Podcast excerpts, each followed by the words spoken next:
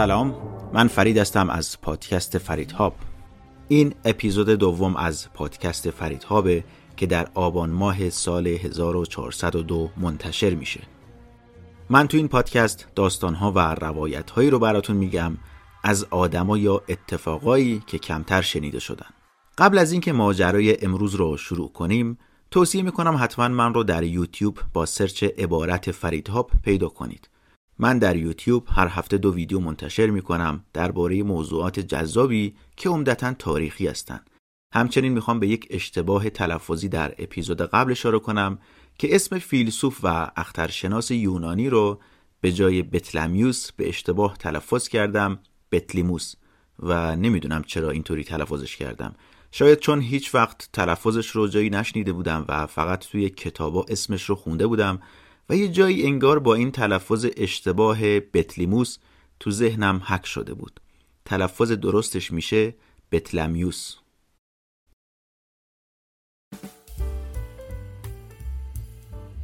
اسپانسر این اپیزود ما شرکت ماژوله. نمیدونم چقدر با مقررات ساختمون سازی آشنا هستید، اما چند سالی هست که بحث بهینه سازی مصرف انرژی در ساختمون ها خیلی داغه.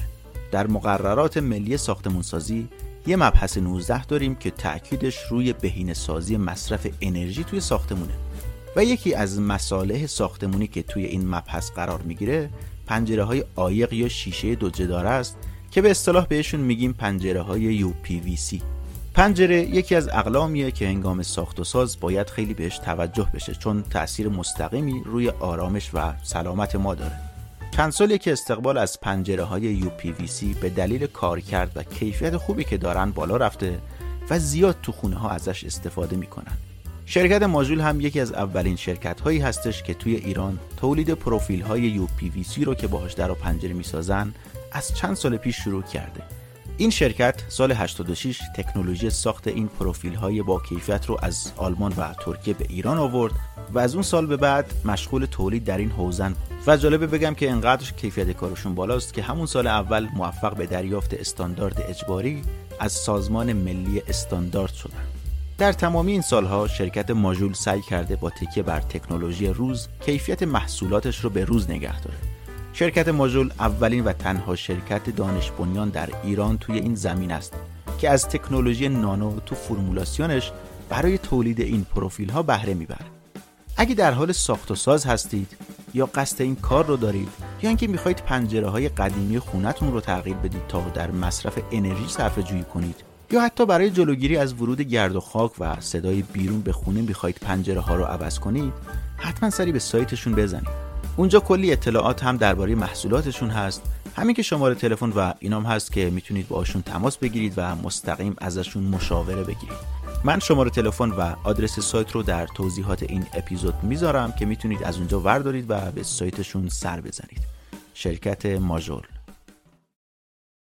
داستان رود خدایان به صورت سریالی منتشر میشه و خیلی مهمه که اتفاقات این داستان رو از اول گوش کنین و همراه با داستان جلو بیاین. پس اگر اپیزود قبلی رو گوش ندادین توصیه میکنم حتما ابتدا اون رو گوش بدین. در اپیزود اول داستان رود خدایان من درباره ریچارد فرانسیس برتون حرف زدم. کمی از خودش و شخصیت و کاراکترش گفتم، کمی از بچگیش گفتم و به سفری که به مکه داشت اشاره کردم. درباره این حرف زدم که چطور سفرش به مکه باعث شهرتش در انگلستان شد و چطور به یکی از کاشفان برجسته دوران ویکتوریا تبدیل شد. اما پس از سفر موفقش به حج، فکر پیدا کردن سرچشمه رود نیل به سرش زد که مدتها بود ذهنش رو مشغول کرده بود. برای این سفر مدتها برنامه ریزی کرد و آدمای مختلفی رو دور خودش جمع کرد، ولی به خاطر اتفاق عجیبی که براشون پیش اومد، تلاششون برای پیدا کردن سرچشمه رود نیل در نطفه خفه شد. حالا امروز میخوام ادامه این ماجرا رو براتون تعریف کنم. اپیزود دوم، نفرین قلب.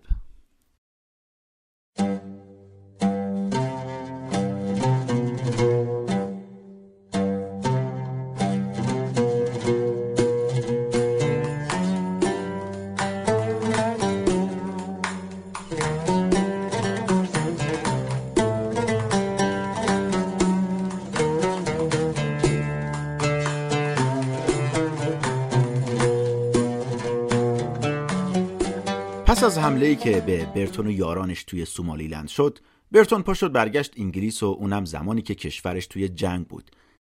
جنگ بر سر نزاعی بود ما بین سزار نیکولای اول از روسیه و عبدالمجید اول امپراتور عثمانی بر سر اینکه چه کسی باید بر مسیحیان ارتدوکس ساکن در خاک عثمانی حکمرانی کنه. دسترسی به اماکن مقدس و کنترل بر خاورمیانه امروزی از علل اصلی این جنگ بود.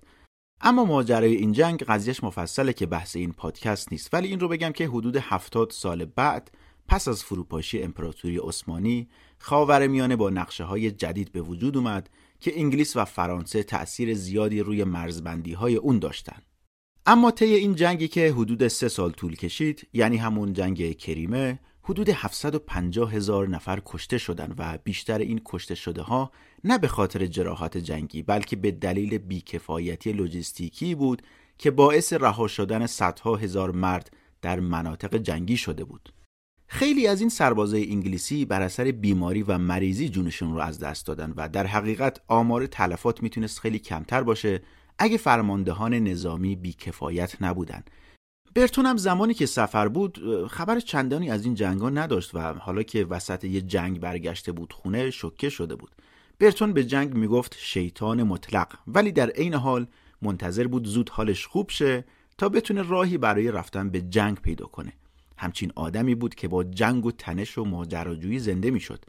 من اینجا یاد یه گفته از نیچه میافتم که توی کتاب انسانی بسیار انسانی نوشته و میگه که در زمان صلح انسان جنگجو به جون خودش میفته. آدمی نبود که بتونه یه جا بشینه و از نوشیدن چایی یا قهوه‌ای با تماشا کردن یک چشمانداز لذت ببره. آدمی بود که نیاز به تنش و هیجان داشت و رکود و نشستن عین مرگ بود براش. توی دفتر خاطراتش نوشته که رفتن به جنگ تنها فرصتیه که میتونم روحم رو ریکاوری کنم. هنوزم آثار سفر ناموفقش و قتل وحشیانه استرویان توی چهره و روحیش نمایان بود. وقتی برگشت انگلیس نه به خاطر موفقیتش توی سفر به حرر کسی بهش تبریک گفت، نه حتی به خاطر اتفاقاتی که در بربرا برای اون و تیمش اتفاق افتاد کسی اومد بهش دلداری بده. هیچ، مطلقاً هیچ خبری در انتظارش نبود. روزنامه‌نگاری به اسم جورج بویست که سردبیر روزنامه بومبای تایمز بود، این اومد توی مقاله‌ای به شدت به برتون توپید. این آقای بویست نه تنها شکست این اکتشاف سرچشمه رود نیل رو مایه خجالت و آبروریزی خونده بود، بلکه حتی تاخته بود به اون فکری که از اول ایده چنین اکتشافی به ذهنش اومده بود و نوشته بود که اصلاً از اول معلوم بود که چنین اکتشافی شدنی نیست. بخشی از متن رو هم اختصاص داده بود به برتون و بهش گیر داده بود با تمسخر که این آقای مثلا باهوش، این نویسنده خوب، این رفیق خوشمشرب با این حرکت و این شکست نه تنها جون کلی آدم رو به خطر انداخته، بلکه آینده هر گونه اکتشافی توی منطقه رو هم تحت تأثیر قرار داده. بویست میگفت ما الان با مردمی توی اون منطقه مواجهیم که شاید این قضیه رو تا پنجاه سال دیگه هم یادشون نره و الان حاضرن سر هر کدوم از ما انگلیسی هایی که بخوایم بریم اونجا رو با افتخار ببرن. همین روزا در عدن ویلیام کوگلان که به عنوان مقیم سیاسی بریتانیا تو عدن جانشین اوترام شده بود، پای تخت جان اسپک نشسته بود و اشک میریخت و گریه میکرد.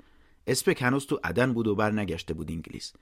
این آقای کوگلان یه گزارش مفصل تنظیم کرد و توش به همه افسران این اکتشاف حسابی توپیده بود و نوشته بود که هرچند در غم و ماتم جراحت و فقدان و غارت شدن این دوستان شریکم، اما نمیتونم چشم بر این حقیقت ببندم که تمام کار این تیم با بی احتیاطی و بی دقتی انجام شده و هیچ درک و مطالعه‌ای از مردمی که رفتن بینشون نداشتن.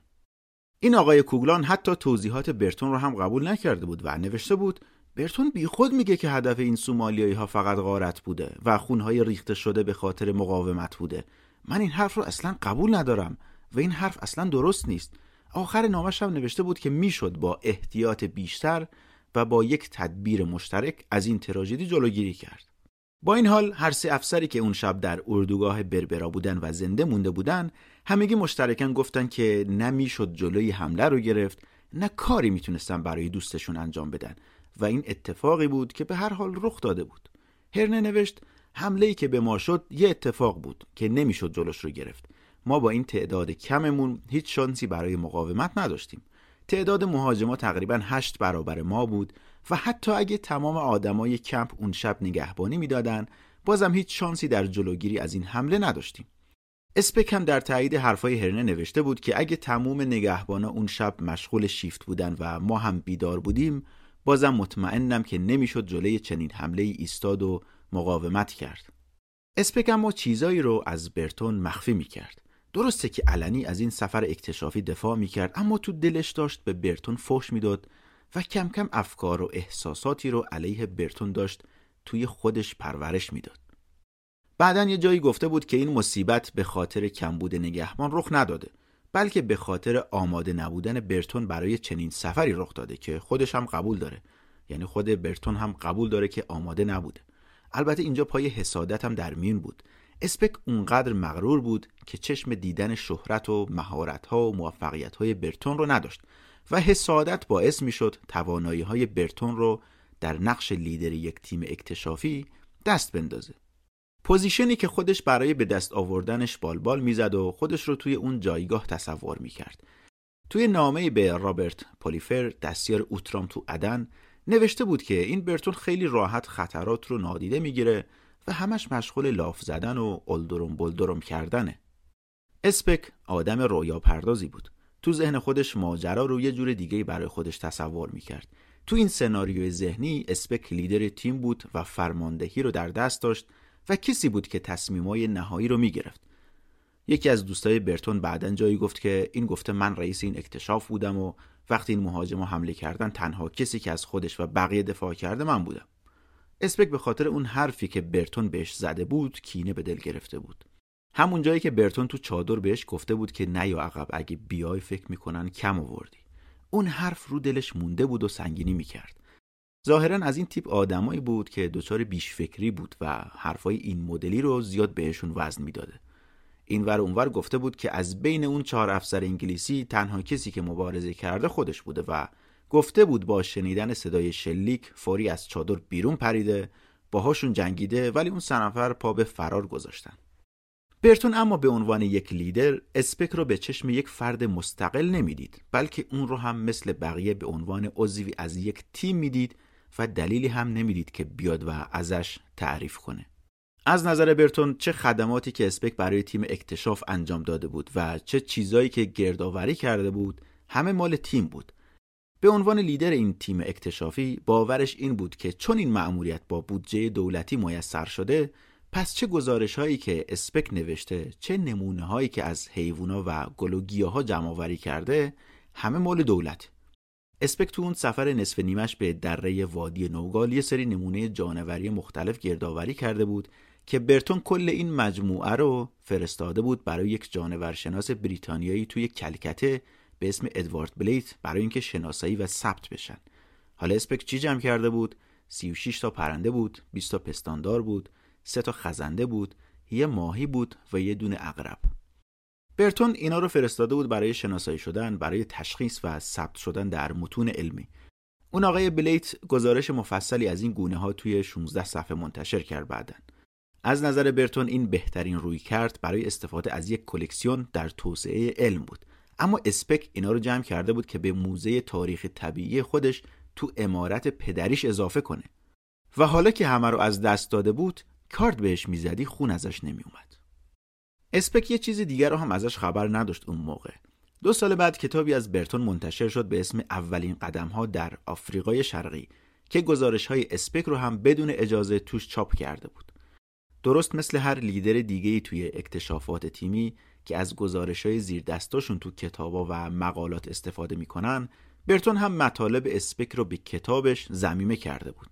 البته نه کامل و اسپک بعداً گفت که از بیست و چهار هزار کلمه گزارش هم فقط سیزده هزار کلمش رو آورده و زبان گزارش رو هم از اول شخص به سوم شخص تغییر داده. یه تیتری هم تو کتاب برای اون فصل آورده بود که به نظر اسپک بیشتر جنبه تحقیر رو داشت تا تشکر ازش. تیتر اینطوری بود: خاطرات و مشاهدات انجام شده توسط ستوان اسپک در تلاش برای رسیدن به وادی نوگال. برتون نوشته بود در تلاش، که یعنی سفرش کامل و موفقیت‌آمیز نبوده. توی متن هم توضیح داده بود که این سفر با موفقیت انجام نشده. اگه کتاب رو الان روی اینترنت پیدا کنین و به اون فصل برسین، توش نوشته شده که کاشف دچار مشکلاتی در مسیر شد، اما با هیچ تهدید جانی جدی مواجه نشد. برتون باور داشت که شکست اسپک تو اون سفر به خاطر این اتفاقاتی که سرش اومده بود نبود، بلکه به خاطر خامی خودش به عنوان یک کاشف بود. توی کتاب میگه که اسپک از دین مردم این منطقه بی اطلاع بوده که مسلمون بودن و به مردم محلی بی احترامی میکرده و نه به زبان عربی بلد بوده حرف بزنه، نه به زبان سومالیایی و مواردی از این دست. کتاب چاپ شد و یه نسخه هم رسید دست اسپک. با خوندنش آتیش گرفت و اسپک هم که گفتیم خودش آدمی بود که بیش از حد فکر و خیال میکرد، نمیتونست به سادگی از این حرفا و تحقیرا بگذره. اما هر چقدر از نظر زبان و دانش جغرافیایی کم داشت و در مقابل برتون خام بود، از نظر جوانی و سلامت فیزیکی جبران کرده بود. دو چیز مهمی که برتون داشت از دستشون میداد. اسپک پس از اون حمله به یک معلول ناتوان تبدیل شده بود، به شدت لاغر شده بود، کلی خون از دست داده بود و له و لورده شده بود. قشنگ تکونده بودنش. مدت‌ها طول کشید تا تونست رو پاهاش بیسته، اما از نظر بدنی قوی بود. یازده ضربه چاقویی که خورده بود خیلی زود جاشون خوب شد و این رو نه تنها مدیون بدن جوان و سالمش بود، بلکه نظم و انضباطی هم که در زندگی داشت در زود خوب شدنش بی تأثیر نبود. خودش از داشتن چنین بدن سالمی کیف میکرد و میگه بدنم مثل این توپ پلاستیکیای هندیه که وقتی بهشون چاقو میزنی دوباره پوستش برمیگرده سر جای اولش. زخمای منم همونطوری خوب شدن. تو دفتر خاطراتش نوشته برای یه آدم زخمی عدن بدترین جای جهانه و اصلا نباید انتظار داشت که زود حالت خوب بشه و اگه روال رژیم سابقم رو دوباره فعال نمیکردم به این زودی خوب نمیشدم. رژیمی که بهش اشاره میکرد یه همچین چیزی بود. خودش رو میبست به خرما و برنج و کشک ترش و خیلی دقیق چیزهایی که میخورد رو با احتیاط انتخاب میکرد. به مرور حالش بهتر شد و تونست رو پاهاش بیسته و به محض اینکه برگشت انگلیس انقدر خوب شده بود که میتونست در جنگ کریمه شرکت کنه. گفت من میرم جنگ، گفت من میرم جنگ و خونه نمیمونم. نشستن برای من نیومده و باید برم کریمه. این خصلتش خیلی شبیه به برتون بود. نمیتونست یه جا بند بشه. پاشد رفت مارسی تو فرانسه. اونجا سوار یک کشتی بخار شد به سمت قسطنطنیه تا از اونجا اعزام بشه به کریمه. اما علیرغم اشتیاقی که برای شرکت توی جنگ داشت و اینکه حالا هم به پست سروانی ارتقا پیدا کرده بود، تو منطقه‌ای بهش پست دادن که جای آرومی بود و چیز خاصی از جنگ ندید. اما تو این مسیری که داشت میرفت سمت کریمه، تو اون کشتی بخار با یه مرد جوونی به اسم لورنس اولیفانت دوست شد که به قول اسپک آدم با صفایی بود. بیست و شش سال سن داشت و دو سال از اسپک کوچیک‌تر بود، ولی هنوز به پدر مادرش وابسته بود. پدرش سر آنتونی اولیفانت یکی از اعیان‌های زمیندار اسکاتلندی بود و در شهری به اسم سیلان که امروزه میشه سریلانکا به عنوان قاضی دادگستری خدمت کرده بود و لورنس هم منشی خصوصی پدرش بود. لورنس با پدر مادرش تو لندن زندگی می‌کرد و تو این سفر هم پدرش باهاش اومده بود. اما لورنس هم مثل اسپک جاه طلبی هایی داشت. تو خونه نشسته بود، جزوه‌ای رو با نام کمپین آینده منتشر کرده بود و این جزوه طرحی بود برای خلاصی شهر قارس در ارمنستان غربی که اون زمان تحت محاصره ترکیه بود. میخواست تنهایی بره سمت کوههای قفقاز تا یکی از رهبران مسلمان منطقه به اسم شامیل که علیه روس‌های جنگ چریکی رو رهبری میکرد ملاقات کنه. جنگ و مفهوم جنگ البته چیزی بود که این دو رو از هم جدا میکرد. لورنس دوست داشت خودش رو توی میدون نبرد ببینه، ولی افکار اسپک جاهایی خیلی دورتر از این مناطق سیر میکرد. هرچند تو آفریقا مرگ رو به چشم دیده بود، اما به لورنس گفت که قصد داره در اولین فرصت برگرده همون سمتا. اسپک میخواست دوباره این قاره رو امتحان کنه و دیگه بحث شکار و تفریح هم در میون نبود. الان برای خودش کلی آرزو داشت. آرزوی همون جایزه و اعتباری که میدونست برتون سخت دنبالشه. از اون سمت برتون که شش سال از اسپک بزرگتر بود و در طول عمرش کیلومترهای بیشتری رو طی کرده بود، به سرعت اسپک حالش خوب نشد. به محض اینکه برگشت انگلیس، به کمک دکترها و دندون پزشکان نیاز پیدا کرد تا فک شکستش رو درست کنن. به مرور حالش بهتر شد و به محض اینکه تونست حرف بزنه و فکش رو تکون بده، رفت انجمن جغرافیای سلطنتی و در مورد سفرش به حرر حرف زد و سخنرانی کرد و بخشی از تایمش رو هم به دیدار با خانواده‌اش که حالا پراکنده شده بودن اختصاص داد. برادر و خواهرش رو توی بولون فرانسه دید، پدرش رو توی بس انگلیس و مادرش رو هم توی قبری در قبرستان والکات زیارت کرد. خواهرزادش جورجیانا پس از دیدنش در دفتر خاطراتش در توصیفش نوشته هنوز برافراشته، مستحکم و مقاوم به نظر می اومد، ولی هیکلش زار می زد و انگار چارچوبش به هم ریخته بود و عجیبه که چطور در طول یک سال گذشته تونسته چندین بار با مرگ دست و پنجه نرم کنه. خواهرزادش نوشته که تجربیات سفرهای زیاد روی صورتش نقش بسته بود. اونجای سرنیزه هم جوری صورتش رو بریده بود که اگه عکساش و پورترهاش رو روی اینترنت ببینید، جاش توی اون عکس‌ها مشخصه. برتون برای اینکه دوباره همون صورت قبلیش رو به دست بیاره، کار زیادی از دستش بر نمی اومد. اما تمام تلاشش رو کرد تا برای دوست از دست رفتهش سنگ تموم بذاره. قبل از اینکه عدن رو ترک کنه به دولت نامه نوشت و ازشون خواست که نه تنها برای فکر جبران خسارت از سومالیایی ها باشن، بلکه انتقام استرویان رو هم باید بگیرن. اسپک بعدا نوشت که بهتره برای این کار یک کشتی به منطقه اعزام بشه، ساحلشون رو محاصره کنه و ازشون بخواد که اون دو نفری که خیلی بیرحمانه دوستشون رو به قتل رسوندن تحویل بدن تا دادگاهی بشه. مقیم سیاسی جدید بریتانیا تو عدن، یعنی همون آقای کوگلان، شرایط صلح رو منوط به این کرد که تا تحویل دادن قاتلان تردد برده ها از طریق سرزمین های سومالی که شامل بندر بربرا هم میشد برای همیشه متوقف میشه و اینکه سومالیایی ها باید فردی به نام او علی رو تحویل بدن، همون شخصی که باور داشتن استرویان رو اون کشته. برتون هم که در تلاش بود تا این تراژدی رو پشت سر بگذاره و خودش رو با جنگ سرگرم کرده بود، در گزارش‌های مبسوطی فرماندهان نظامی بریتانیا رو به باد انتقاد گرفته بود. میگفت خواب طولانی زمان صلح باعث شده جنگجوترین مردمان بریتانیا تشنه جنگ بشن و به خاطر همین بوده که وارد جنگ شدن. میگفت توی این دو سالی که انگلیس تو جنگه هنوز نتونستن خودی نشون بدن و یا اینکه زیر دست فرانسه بازی کردن. فرانسه‌ای که دشمن قدیمی ما از زمان جنگ‌های ناپلئونه. یا بدتر اینکه اینا اعتماد روس‌ها رو از دست دادن، روس‌هایی که قدیمی‌ترین و تنها دوستان ما در بین کشورهای قاره بودن. برتون پس از اینکه حالش خوب شد، پا شد رفت سمت کریمه، ولی فقط چهار ماه از جنگ بهش رسید و کمی قبل از پایان جنگ از اون منطقه خارج شد. اینجا ما داریم درباره سال هزار و هشتصد و پنجاه و چهار حرف میزنیم. برتون تو این جنگ شاهد بیکفایتی و فساد در سیستم و ساختار نظامی بریتانیا بود که گزارش‌های مفصلی هم ازش نوشته و در نوشته‌هاش به دو دلیل عمده اشاره میکنه. یکیش این که میگه فساد انقدر گسترده است که طرف پول میده، ترفیع نظامی میخره و بدون هیچ تجربه‌ای تو ساختار نظامی میاد بالا، و دلیل دوم رو هم این عنوان میکنه که کار همه شده طرفداری بیچون و چرا از الیت انگلیسی، از نخبگان سیاسی دولت انگلیس.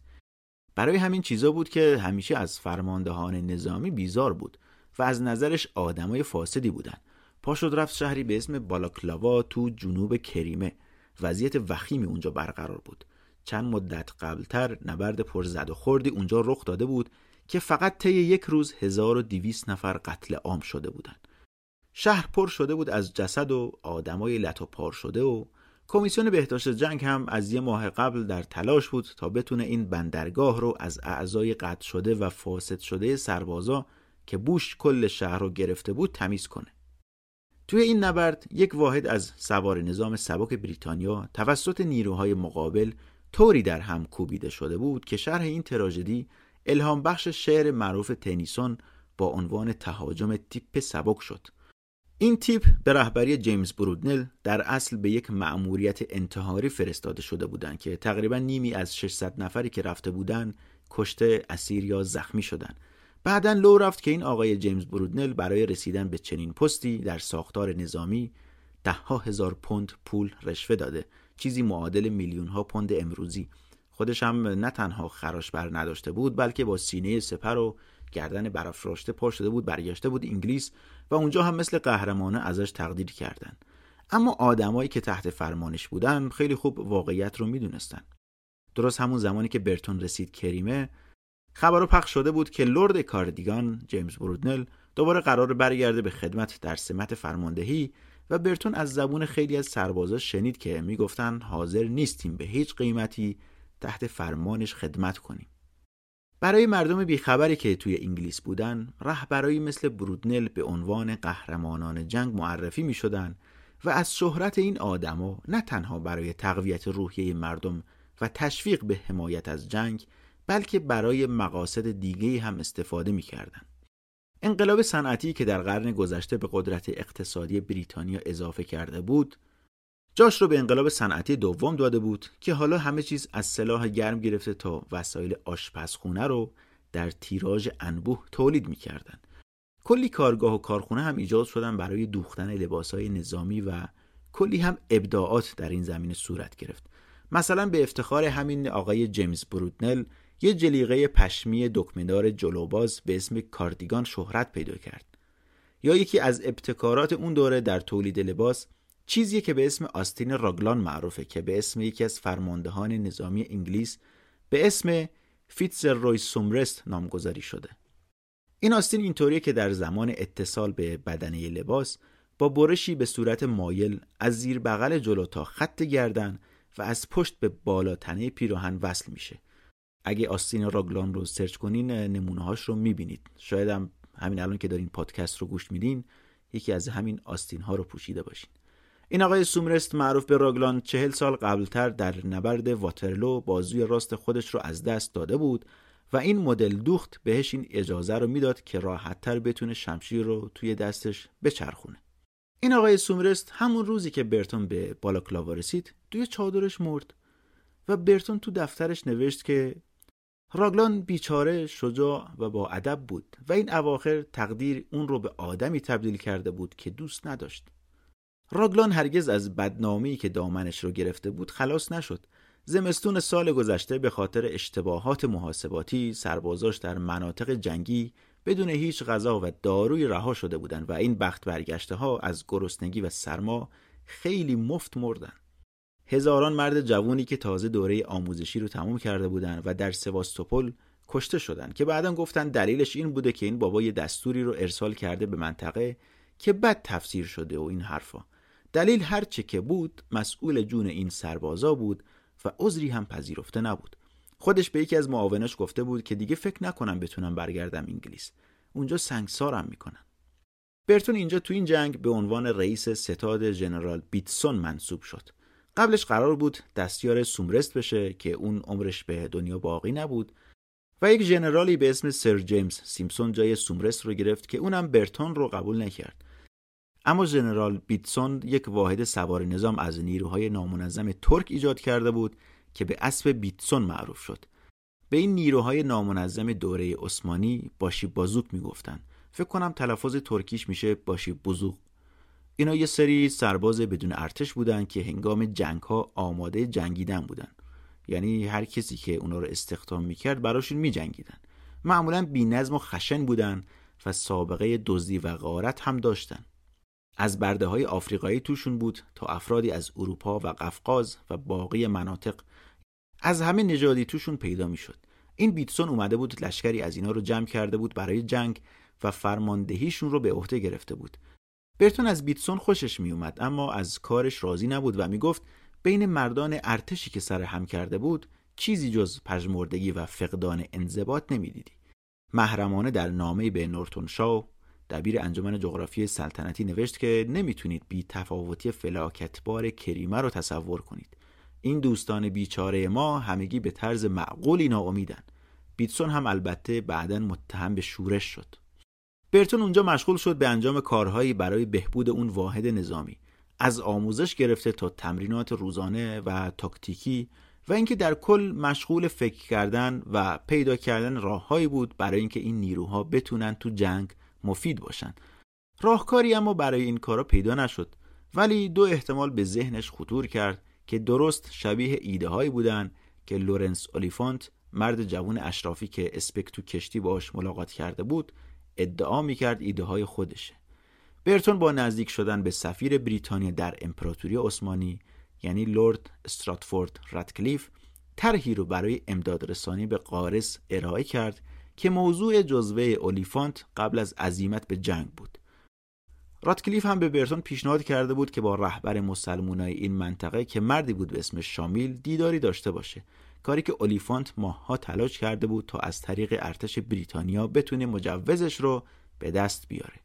برتون ابتدا به این ایده علاقه‌مند شد، اما وقتی دید دست و بالش برای حمایت مالی یا نظامی از این گروه بسته است، پیشنهاد رو رد کرد و نوشت شامیل خیلی راحت میتونه من رو به عنوان جاسوس فرض کنه و اگه اینطوری باشه احتمال برگشتنم به قسطنطنیه خیلی کم خواهد شد.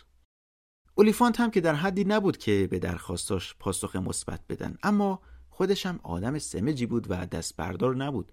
اون روزا برتون گزارشی رو در روزنامه تایمز در مورد شامیل منتشر کرد که اولیفانت هم اون رو خوند و خیلی متعجب شد.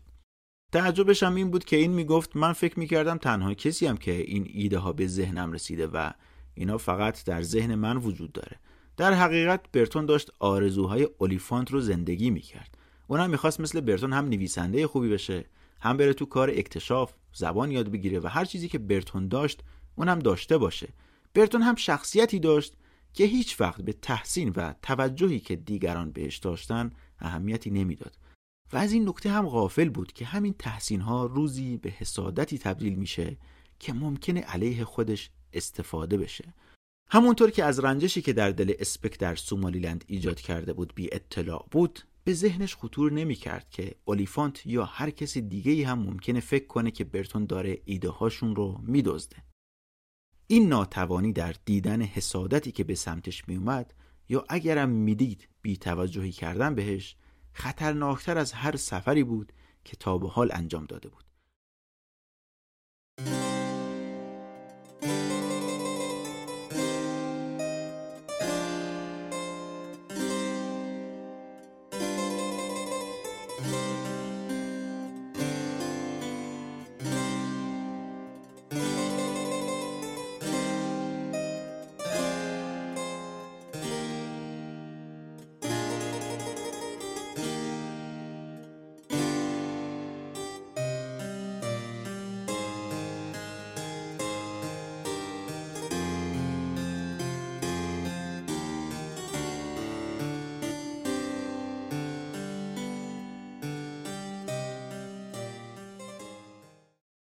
آگوست سال هزار و هشتصد و پنجاه و شش، چهار ماه پس از امضای معاهده پاریس که به جنگ کریمه پایان داد، زندگی برتون دستخوش یک چرخش دراماتیک شد. شاف و جنگ و اینجور چیزا هیجان زندگی شده بود. زنی که شش سال قبل باهاش آشنا شده بود، دختری بود به اسم ایزابل آروندل که از هر نظر که بگی نقطه مقابل برتون بود.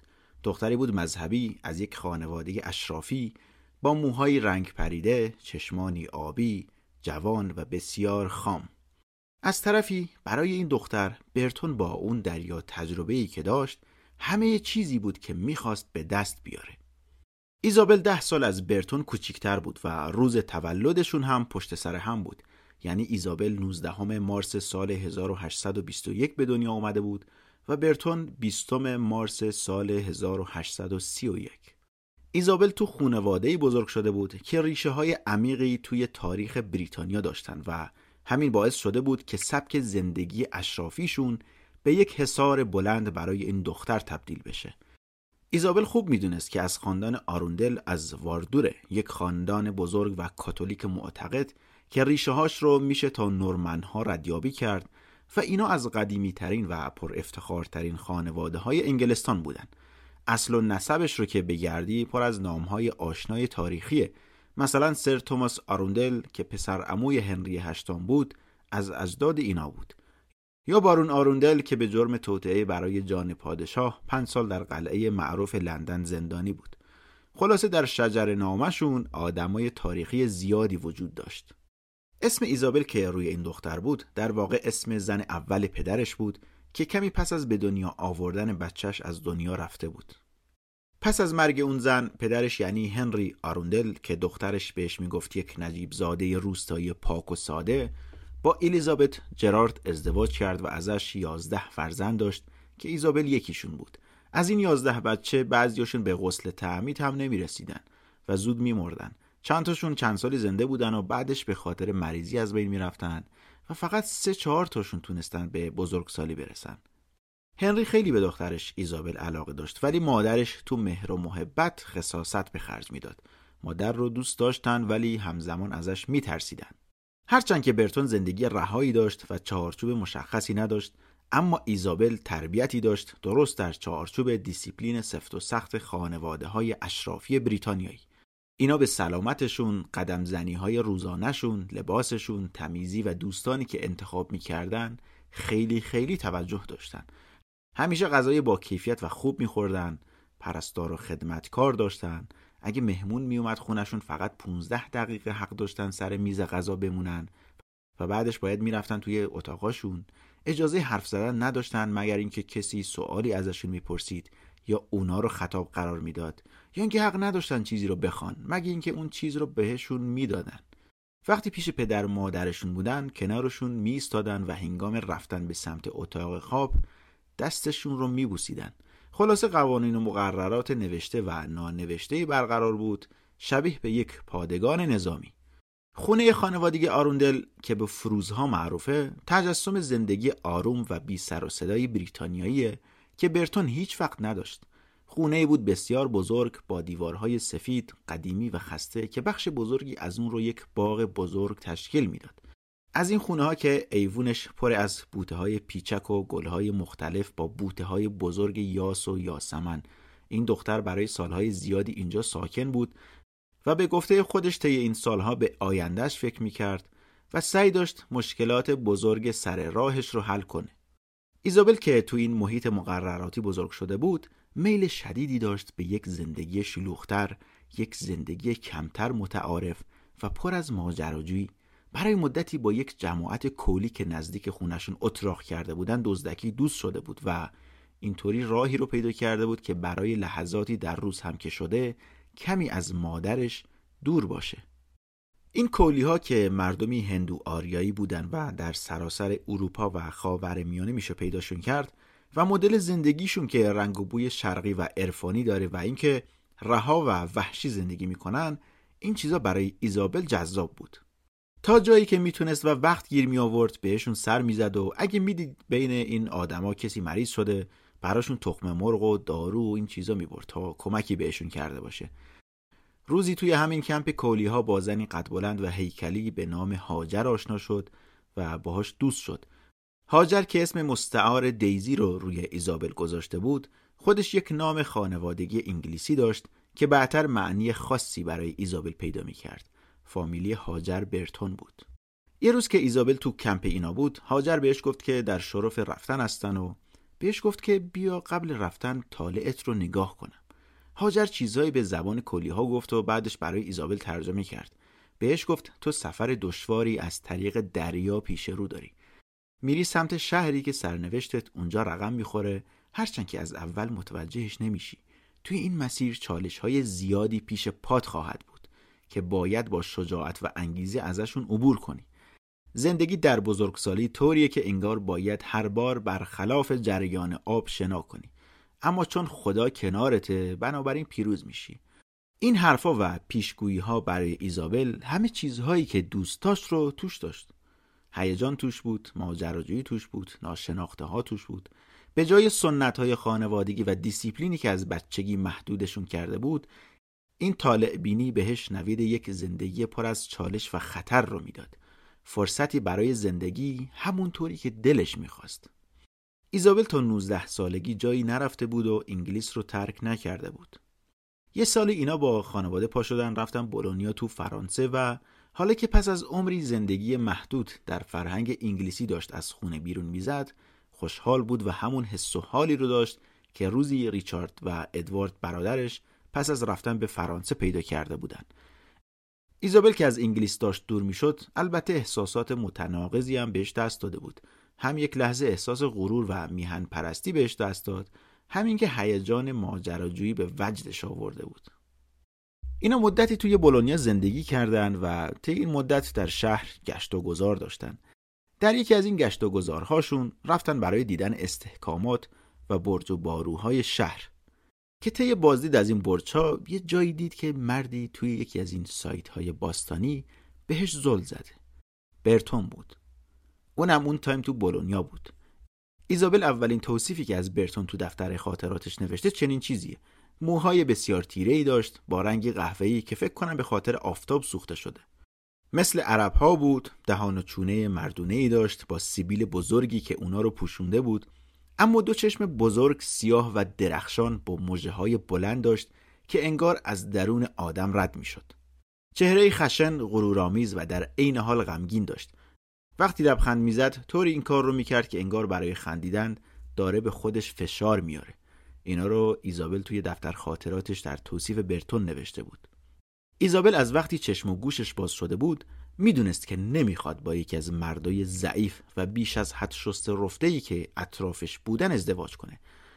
بهشون میگفت مانکن، میگفت این مردا فیکن و فرقی با مانکن خیاطی ندارن. ایزابل ترجیح میداد همیشه مجرد بمونه ولی با این مردای ضعیف ازدواج نکنه. بعضی وقتا اصلا شک میکرد که اینا واقعا مردن یا یه سری عروسکی بیجون که دستای نرم و کرم زده‌ای دارن. اصلا دلش نمیخواست با یکی از این مردایی که بهشون میگفت عروسک ازدواج کنه تا جایگاهش رو در طبقه بالاتری از جامعه، یعنی بین اشراف زاده ها، حفظ کنه. ایزابل خوب میدونست که سر این قضیه هیچ وقت کوتاه نمیومد، حتی اگه سختگیرترین مادر دنیا رو هم داشته باشه. میگفت همونطور که خدا دنده ای از آدم بیرون آورد و از اون دنده زن رو درست کرد، منم از این آشفتگی وحشی فکری خودم مردی برای خودم میسازم. تو دفترش این مرد خیالی رو اینطور توصیف میکنه: با چشمانی درشت و سیاه و شگفت‌انگیز، یک مرد، یک سرباز، مردی که به دستور دادن و بله قربان شنیدن عادت داره، مردی که چیزی بیشتر از یک تن و بدن باشه. این مرد سر داره، قلب داره، مغز و روح داره، یه مرد قوی که بلد باشه رهبری کنه، یه مغز متفکر که بلد حکمرانی کنه. هرچند که ایزابل تو ذهنش همیشه تصویر کاملی از این مرد توی ذهنش داشت، ولی این رو میدونست که چنین مردی فقط ساخته پرداخته اسطوره ذهن یک دختر نوجوونه. اما روزی که ریچارد برتون رو دید، همه چیز عوض شد. اصلا به نظر میرسید این مرد از رو دفتر خاطرات این دختر درست شده و انگار کسی رفته دفتر خاطراتش رو خونده و از روش یک نسخه درست کرده. به محض اینکه برتون رو دید، جذبش شد. تو دفتر خاطراتش نوشته که برتون یه جوری به من زل زده بود که انگار میخواست بفهمه تو مغزم چی میگذره. ایزابل که از هیبت سنگین برتون که داشت بهش نگاه میکرد کیف کرده بود، برگشت سمت خواهرش و پچ پچ کنان تو گوشش گفت: اون مردو میبینی؟ اون یه روزی با من ازدواج میکنه. روز دوم این گردش تفریحی از برج و باروهای شهر، هم ایزابل و هم برتون دوباره برگشتن همونجا. ایزابل و خواهرش یه گوشه نشسته بودن و برتون هم که اینا رو دید یه تیکه گچ یه گوشه پیدا کرد و دست گرفت و رفت سمتشون و روی دیواری که نزدیکشون بود و میتونستن ببینن با گچ نوشت: میتونم با شما صحبت کنم؟ گچ رو گذاشت پای دیوار و رفت. ایزابل که اطراف رو میپایید، پا شد، گچ رو دست گرفت و در جواب نوشت که نه، مادر عصبانی خواهد شد. حق داشت. مادرش از این مکالمه گچی کوتاه مطلع شد و نه تنها عصبانی شد، بلکه خیلی جدی تلاش کرد هر طور شده دخترش رو از این مرد خطرناک دور نگه داره. از نظر مادر ایزابل، مردی مثل ریچارد برتون آخرین مرد روی کره زمین بود که میتونست به عنوان داماد قبولش کنه. نه تنها ده سال از دخترش بزرگتر بود، بلکه دریایی تجربه بود از خشونت و جنگ، اونم در حالی که دخترش آدمی بود که هیچ وقت از منطقه امنش بیرون نرفته بود و ساده و خام بود. مادرش که یک کاتولیک معتقد بود، همچنین میدونست که طرد شدن از جامعه انگلیسی پیرامونش چه حس و حالی داره و تمایل داشت دخترش رو به ازدواج با مردی از طبقه بالا و ثروتمند در بیاره تا همچنان در اون لول از جامعه باقی بمونن. اصلا باور نمی‌کرد که دخترش عاشق یک کاشف بریتانیایی بیپول شده باشه. هر وقت ایزابل برتون رو میدید، لپاش قرمز میشد و رنگش میپرید. گرمش میشد، سردش میشد، سرگیجه میگرفت، ضعف میکرد و مریض میشد و دستاش هم میلرزید. مادرش هم هر بار یه دکتری رو صدا میکرد و اصرار داشت که هاضمه دخترش باز به هم ریخته و به غیر از مشکل معده مشکل دیگه‌ای نداره. دکتر هم یه قرصی چیزی بهش میداد و اینم بعداً دور از چشم بقیه قرص رو مینداخت تو سطل آشغال. ایزابل و خانواده‌اش حدود دو سال توی بولونیا موندن و قبل از اینکه برگردن خونشون تو لندن، پسر عموهاش یه مراسمی براشون برگزار کردن و از بین همه آدمایی که میشناختن، برتون رو هم دعوت کردن. ایزابل تو دفتر خاطراتش نوشته که اون شب هم با من رقصید، هم با من حرف زد. اون دستکش و لباسی که اون شب توی مراسم پوشیده بود و برتون اونا رو لمس کرده بود رو بعد از اون شب دیگه هیچ وقت نپوشید و نمیخواست دیگه دست کسی بهش بخوره. اما از آخرین باری که ایزابل برتون رو دیده بود چهار سال گذشته بود. توی این سالها علاقه و وسواس فکریش نسبت به برتون بیشتر و بیشتر شده بود. هر شب براش دعا میکرد و دفتر خاطراتش رو پر کرده بود از فکر و خیالای برتون. از دور هم استاکش میکرد. گزارشایی که ازش تو روزنامه ها منتشر میشد رو میخوند یا کتاباش رو تهیه میکرد و با ولع خاصی اینطوری دنبالش میکرد. یه جایی توی دفتر خاطراتش نوشته ریچارد اخیراً با کلی پارچه رنگارنگ از سفر مکه برگشته، اما به جای اینکه برگرده انگلیس رفته بمبئی تا دوباره به هنگش ملحق بشه. یه سال بعدش تو روزنامه متوجه شد که ریچارد سفری رو شروع کرده به شرق آفریقا. آفریقا هم اون زمان سرزمین ناشناخته‌ای بود و خیلی جاهاش کشف نشده بود و برای همینم ایزابل نگران شده بود و یه جا با خودکار نوشت آیا دوباره به خونه برخواهد گشت؟ ایزابل میخواست ریچارد دوباره برگرده انگلیس و اینم با خودش ببره. ازدواج با ریچارد برتون تنها امیدش برای فرار از زندگی کوچیک و خفه کننده‌ای بود که مادرش براش ساخته بود. تو دفتر خاطراتش نوشته من زندگی وحشی، سرگردان و ولگردانه ریچارد رو دوست دارم. احساس میکنم اگه خونه بمونم دیوونه میشم. هر کسی جرأت انجام هر کاری داره، پس منم میتونم داشته باشم. اصلا چرا که نه؟ کی دلش برای من تنگ میشه؟ چرا نباید زندگی مفید و فعالی داشته باشم؟ کی گفته زن باید تو خونه باشه؟ این زندگی من رو مریض میکنه و من این رو نمیخوام. ایزابل بزرگتر و بزرگتر که شد، نه تنها میخواست با مردی ماجراجو ازدواج کنه، بلکه میخواست خودش هم بره دنبال کشف و ماجراجویی. میگفت پدرم من رو مثل یک پسر بزرگ کرده و به من سوارکاری و تیراندازی یاد داده و منم همیشه دوست داشتم زندگی ماجراجویانه و خطرناکی داشته باشم. بلند پرواز بود و از این میترسید که هم رؤیاهای خودش هم مهارت‌هایی که پدرش بهش یاد داده بود در یک زندگی آروم و زنانه تلف بشه. برتون همون کسی بود که میتونست این روند رو تغییر بده. ایزابل تو دفتر خاطراتش نوشته کاش مرد بود. اگه مرد بودم حتما ریچارد برتون بودم، اما چون زنم میخوام زن ریچارد برتون باشم. تنها مشکل اینجا بود که به نظر میرسید برتون نه تنها از این عشق و علاقه ایزابل به خودش بیخبر بود، بلکه ایزابل این فکر رو هم میکرد که اصلاً چرا باید علاقه‌ای بهش داشته باشه. ایزابل میدونست برتون قبلاً تجربیات عاشقانه زیادی با زنای عجیب و غریب داشته که هم زنای زشت بینشون بوده هم زیبا. من اینجا میخوام چند نکته درباره ماجراجویی‌های جنسی برتون رو بگم براتون که باید اینجا گفته بشه. اگر بچه‌ای کنارتون هست یا با هدفون گوش بدید یا اینکه دو دقیقه پادکست رو جلو بزنید. ماجرای زندگی جنسی برتون خودش دو سه اپیزود چند ساعته رو در بر میگیره. برتون یک سکس پلورر بود و گزارش‌ها و کتاب‌های زیادی تو این زمینه هم نوشته و هم ترجمه کرده. در تمامی کشورهایی که سفر کرده از اولین چیزهایی که نظرش رو جلب می‌کرد زندگی جنسی مردمش بود. حتی میرفت از نزدیک رفتار جنسی این مردم رو نگاه میکرد و جزئیاتشون رو مینوشت. علاقه شدیدی به مسائل جنسی و ادبیات اروتیک داشت. یکی از معروفترین کارهاش ترجمه کتاب کاماسوتراست که از زبان سانسکریت به انگلیسی ترجمه کرده و اولین کتابی که در تاریخ درباره رضایت جنسی نوشته شده. برتون هر منطقه‌ای هم که میرفت حتی آلت جنسی مردم رو هم اندازه میگرفت و تو همین زمینه هم کلی گزارش ازش به جا مونده.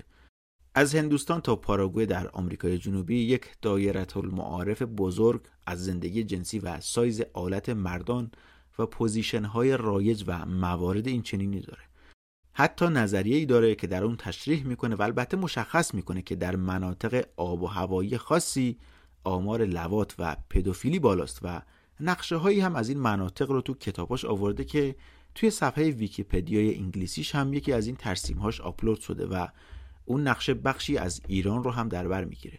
توی یوتیوب هم اگه اسمش رو سرچ کنین چند تا از مستندهایی که ازش موجوده درباره ردپای برتون در حوزه مسائل جنسی در دنیاست.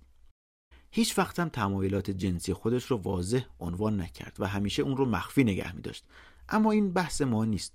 هدفم از گفتن این چند جمله این بود که برتون گرگ بارون دیده بود و چیزی نبود که تجربه نکرده باشه. اونم در قرن نوزدهم. بگذریم. اون وقتا بولونیا که بودن، برتون با یکی از دختر عموهای ایزابل به اسم لوئیزا درگیر مکالماتی شده بود که شنیدنش برای ایزابل عذاب‌آور بود. ایزابل نوشته بود اون موقع خودش رو در زشت‌ترین حالت ممکن تو زندگیش تصور می‌کرده. میگفت من قدم بلند بود ولی چاق بودم و اونقدرم چاق بودم که نمیتونستم تو اون فرم و لباسای مناسب جاشم. آفتاب سوخته هم بودم و رنگ صورتم اصلا رنگ پریده و قشنگ نبود که خودم رو راضی کنه. به دخترای لاغر و ترکه‌ای حسودیم میشد چون خیلی بهتر از من میتونستن لباسای قشنگ بپوشن. حال و اخلاقم هم یه دست نبود و یا سر حال و وحشی بودم یا غمگین و پر از ترحم. از نظر ایزابل برتون اصلا عاشق همچین دختری هم نمیشد، اما نمیتونست زندگی بدون برتون رو هم تصور کنه. توی دفترش نوشته عشق چه نفرین بزرگیه. همیشه امیدوار بود که برتون یه روزی یه جایی ببینتش و اینطور هم نبود که تو اتاقش منتظرش بمونه به امید اینکه روزی برتون برگرده. در طول جنگ کریمه رفته بود درخواست داده بود که به عنوان پرستار اعزامش کنن به منطقه، اما هر بار درخواستش رو رد می‌کردن. به پرستارایی که این آزادی رو داشتن هر جا که می‌خواستن برن حسودی می‌کرد. چون جوون و بی تجربه بود درخواستش رد می‌شد. آخر تصمیم گرفت که حالا که نمیتونه به خود سربازا تو منطقه کمک کنه به همسراشون تو خونه برسه. خیلی از این زنا که شوهراشون تو جنگ بودن الان فقیر و دست تنها مونده بودن. برنامه‌اش این بود که کارهای مفیدی براشون انجام بده.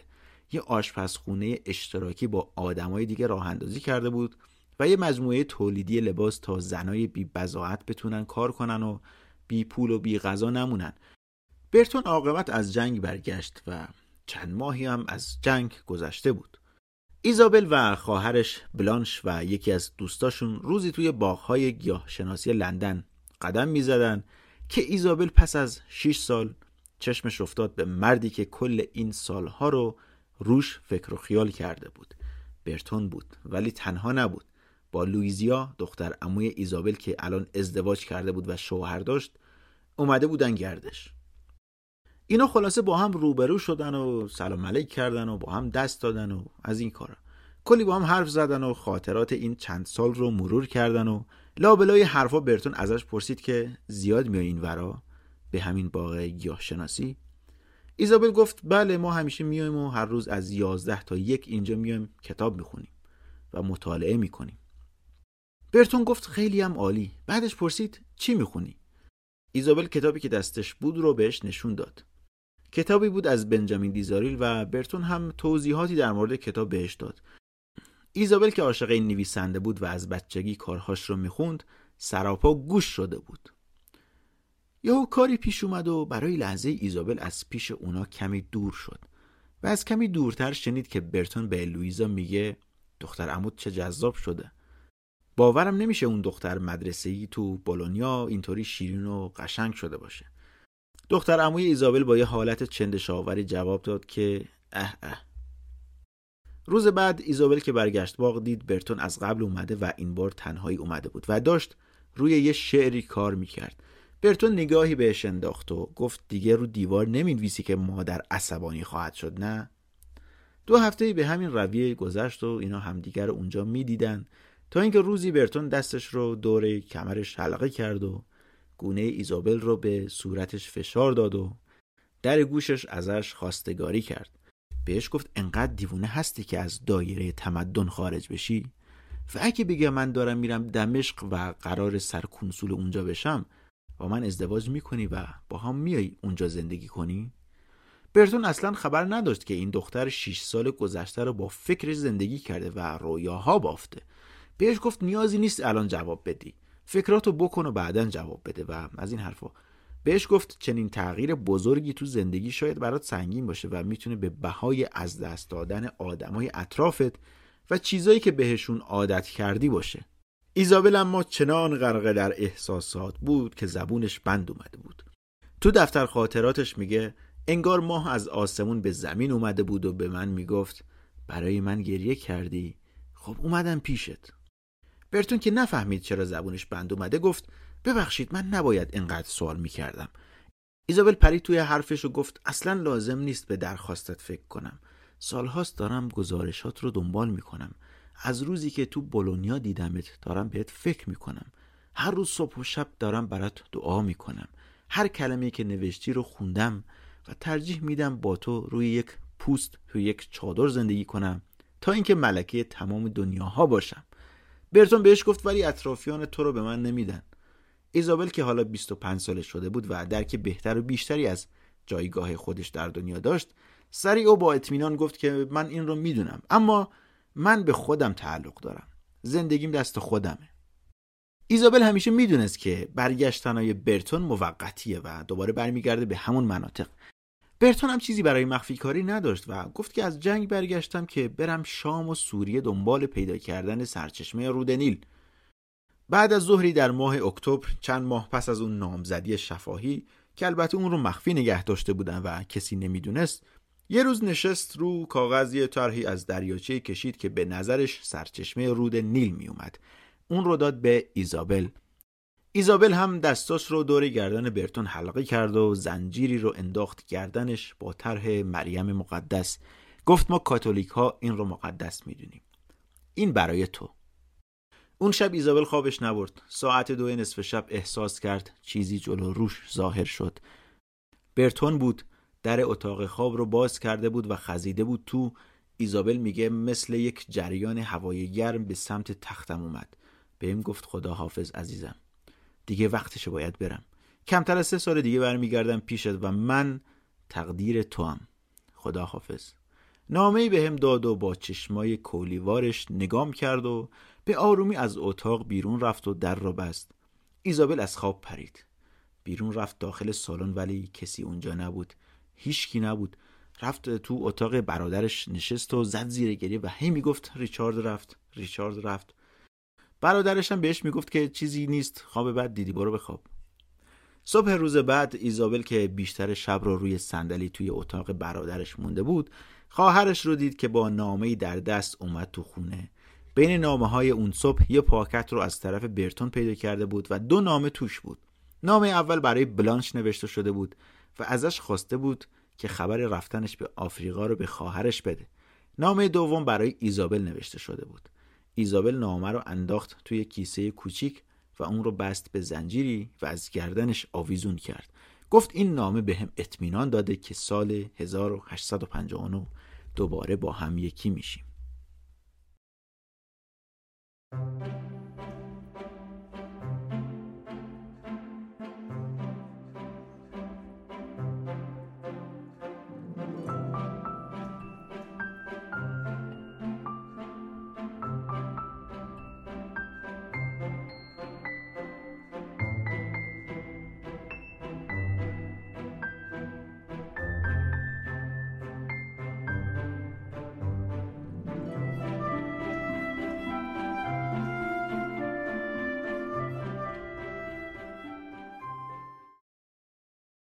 جان اسپک فوریه سال هزار و هشتصد و پنجاه و شش از جنگ کریمه برگشت خونه و پس از دیدار با برتون اولین کاری که کردن این بود که از اتاق نقشه انجمن جغرافیای سلطنتی دیدن کرد. گنجینه بزرگی بود از تمام ترسیم‌های جغرافیایی از قدیم تا اون زمان. اصولاً یکی از اهداف تأسیس چنین انجمنی هم همین بود، گردآوری نقشه. کلی نقشه میشد اونجا پیدا کرد، از اطلس‌ها گرفته تا نمودارهای منطقه‌ای، از چاپ‌های دستی تا مجلات صحافی شده یا نقشه‌هایی که روی پارچه‌های سفید کشیده بودند. همه جور نقشه‌ای توش پیدا می‌شد. این انجمن برای تأمین هزینه‌هاش جهت اکتشاف از بودجه دولتی استفاده می‌کرد و سالیانه حدود پانصد پوند از دربار شاه بودجه می‌گرفتن برای خرج و مخارج ساختمان و پرداختی به کارمندان و این چیزا. آدمی به اسم ساندرز از این مجموعه نگهداری میکرد که این آدم خوش‌ذوقی بود. این آدم تأثیر زیادی بر علم نقشه‌برداری در اون دوران داشت. قبل از قرن هجدهم خیلی از این آدمایی که نقشه ها رو ترسیم می‌کردن روی نقشه با جاهای خالی مواجه می‌شدن که شده بود خوره فکری و ذهنی اینا. یعنی وقتی نقشه ای رو می‌خواستن بکشن، اگه اطلاعات کافی از نقطه‌ای نداشتن، با تکیه بر حدس و گمان و شایعات یا تخیلات خودشون اون نقاط رو پر می‌کردن.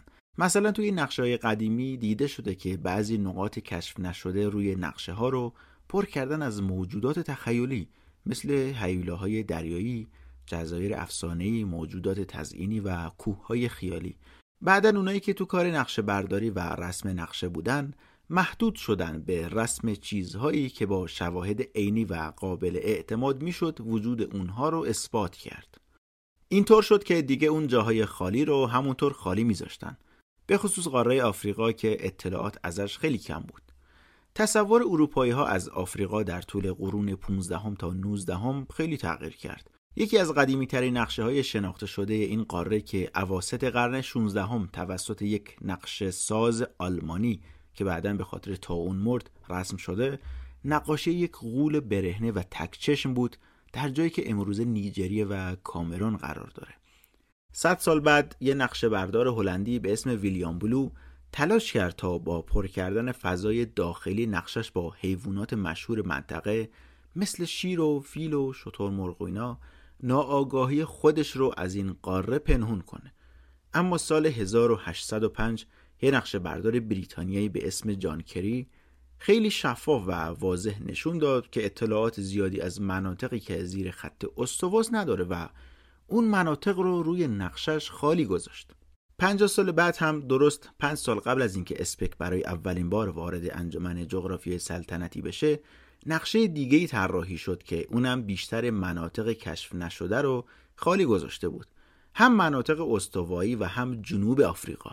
این آقای مونتگومری مارتین که این نقشه رو طراحی کرده بود، نوشته بود که بیشتر از پنج ششم منطقه هنوز برای جغرافیدانان اروپایی ناشناخته است. مثلا از کوههای ماه یا همون جبل القمر چیزی نمیدونیم. البته سرزمین آفریقا برای مردمی که اونجا زندگی میکردن یک راز نبود، اما غربی ها اطلاعات یا نقشه های محلی که از آفریقایی ها توسط بازرگانان میرسید رو نادیده میگرفتن. مثلا اینطور بود که هر کی میرفت منطقه و برمیگشت یه چیزی با دست طراحی میکرد و میگفت اون منطقه این شکلی، اما اینا دقیق نبود. هر بار مسافری میرفت و برمیگشت منطقه رو یه جور تعریف میکرد.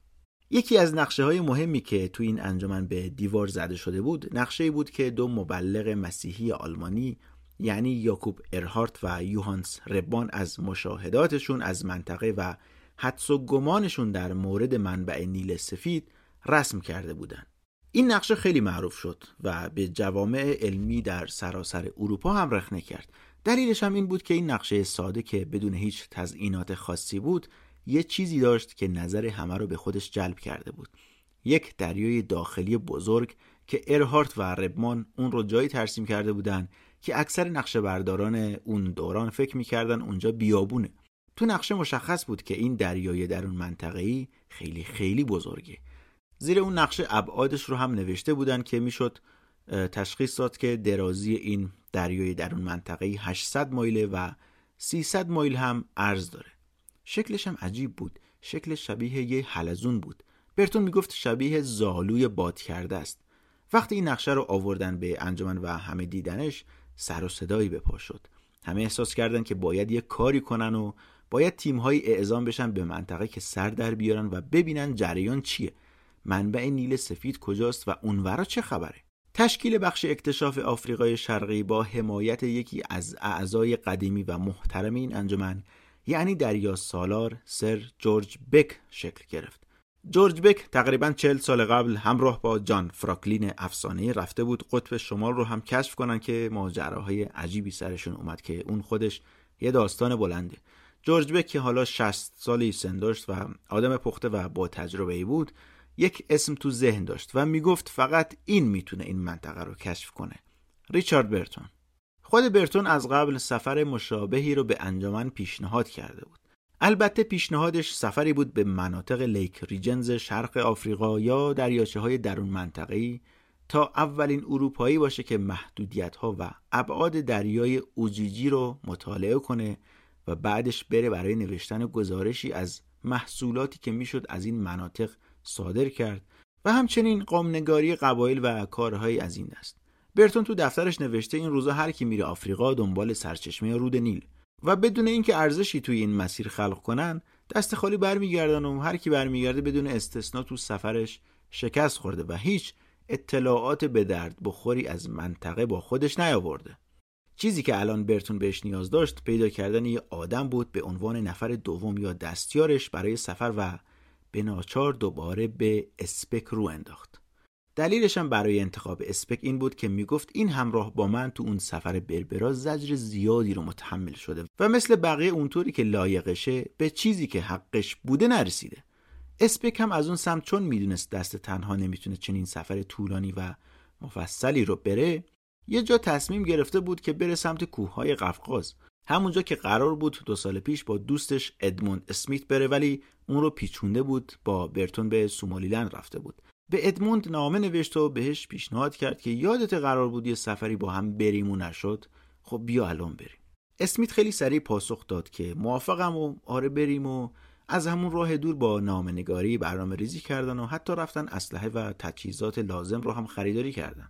بعدش اسپک نامه نوشت به نورتون شاه تو انجمن و ازش خواست براشون پاسپورت صادر کنه برای عبور از روسیه.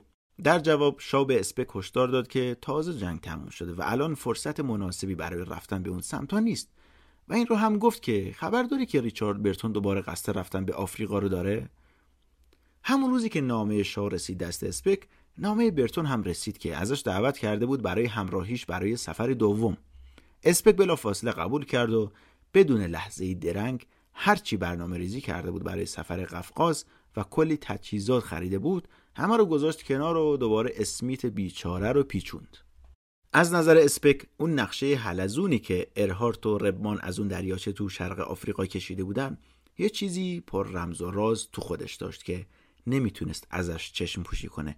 بی نهایت هم دوست داشت خودش این مأموریت رو رهبری کنه و هم با برتون لج بود هم توانایی رهبریش رو زیر سوال می برد. اما چون هدف مأموریت سرچشمه رود نیل بود دوست داشت از هر شانسی برای پیدا کردنش استفاده کنه.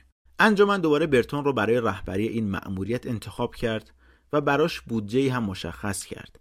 به لطف ارتباطات شخصی رئیس کنونی انجمن یعنی سر رودریک مورچیسون، وزارت امور خارجه موافقت کرد که هزار پوند به این مأموریت اختصاص بده. هرچند سر این رقم کمی منمن کردن ولی بالاخره موافقت کردن و پول رو دادن به برتون. البته در ابتدا قرار بود کمپانی هند شرقی این بودجه رو تأمین کنه اما در نهایت پولی نداد، ولی گفت ما دو سال مرخصی برای برتون در نظر گرفتیم و وسیله ایاب و ذهابشون به زنگبار رو تأمین میکنیم. برتون میدونست این پول کمه برای چنین سفری، ولی این رو هم میدونست که هرچی هم دلیل و سند و مدرک می آورد کسی به حرفاش گوش نمیداد و یه شلینگ اضافه هم بهش نمیدادن. سال قبل یاکوب ارهارت برای این سفر تنها دویست دلار بودجه داشت و باهاش تونسته بود فقط بیست تا حمال استخدام کنه که یک راهپیمایی چهارصد مایلی به سمت شرق آفریقا رو بره. برتون میگفت این برآورد هزینه‌ای اسفبار ارهارت برای چنین مسافرتی واقعا مایه تأسف بود. یا ارهارت حقیقت رو میدونست و باید تخمینی قابل قبول ارائه میکرد یا اینکه از موضوع کلاً غافل بود و در نتیجه درکی از قضیه نداشت.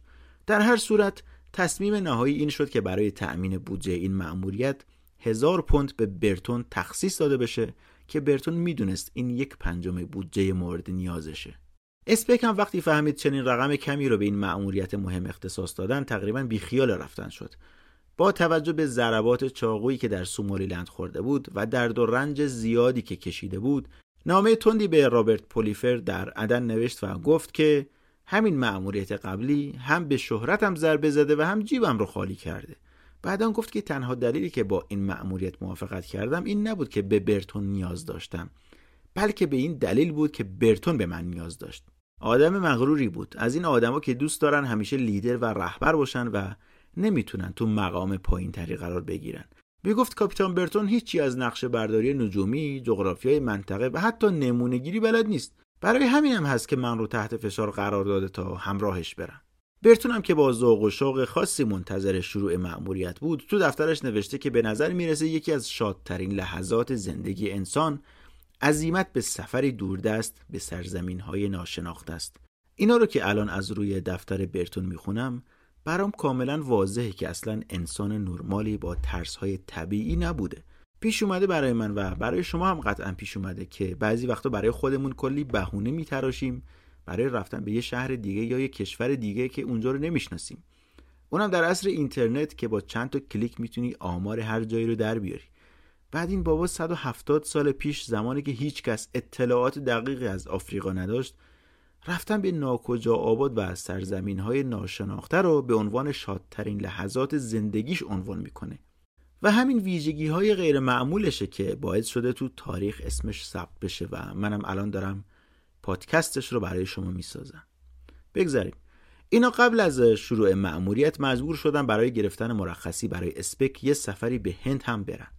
رفتن و دو هفته‌ای هند موندن و هرچی ابزار علمی که لازم داشتن رو اونجا خریدن. دو مرد جوان هم به نام‌های رودریگز و آندراده رو به عنوان آشپز استخدام کردن. کمپانی هم همونطور که وعده داده بود اونا رو سوار کشتی کرد و بردشون به سمت زنگبار.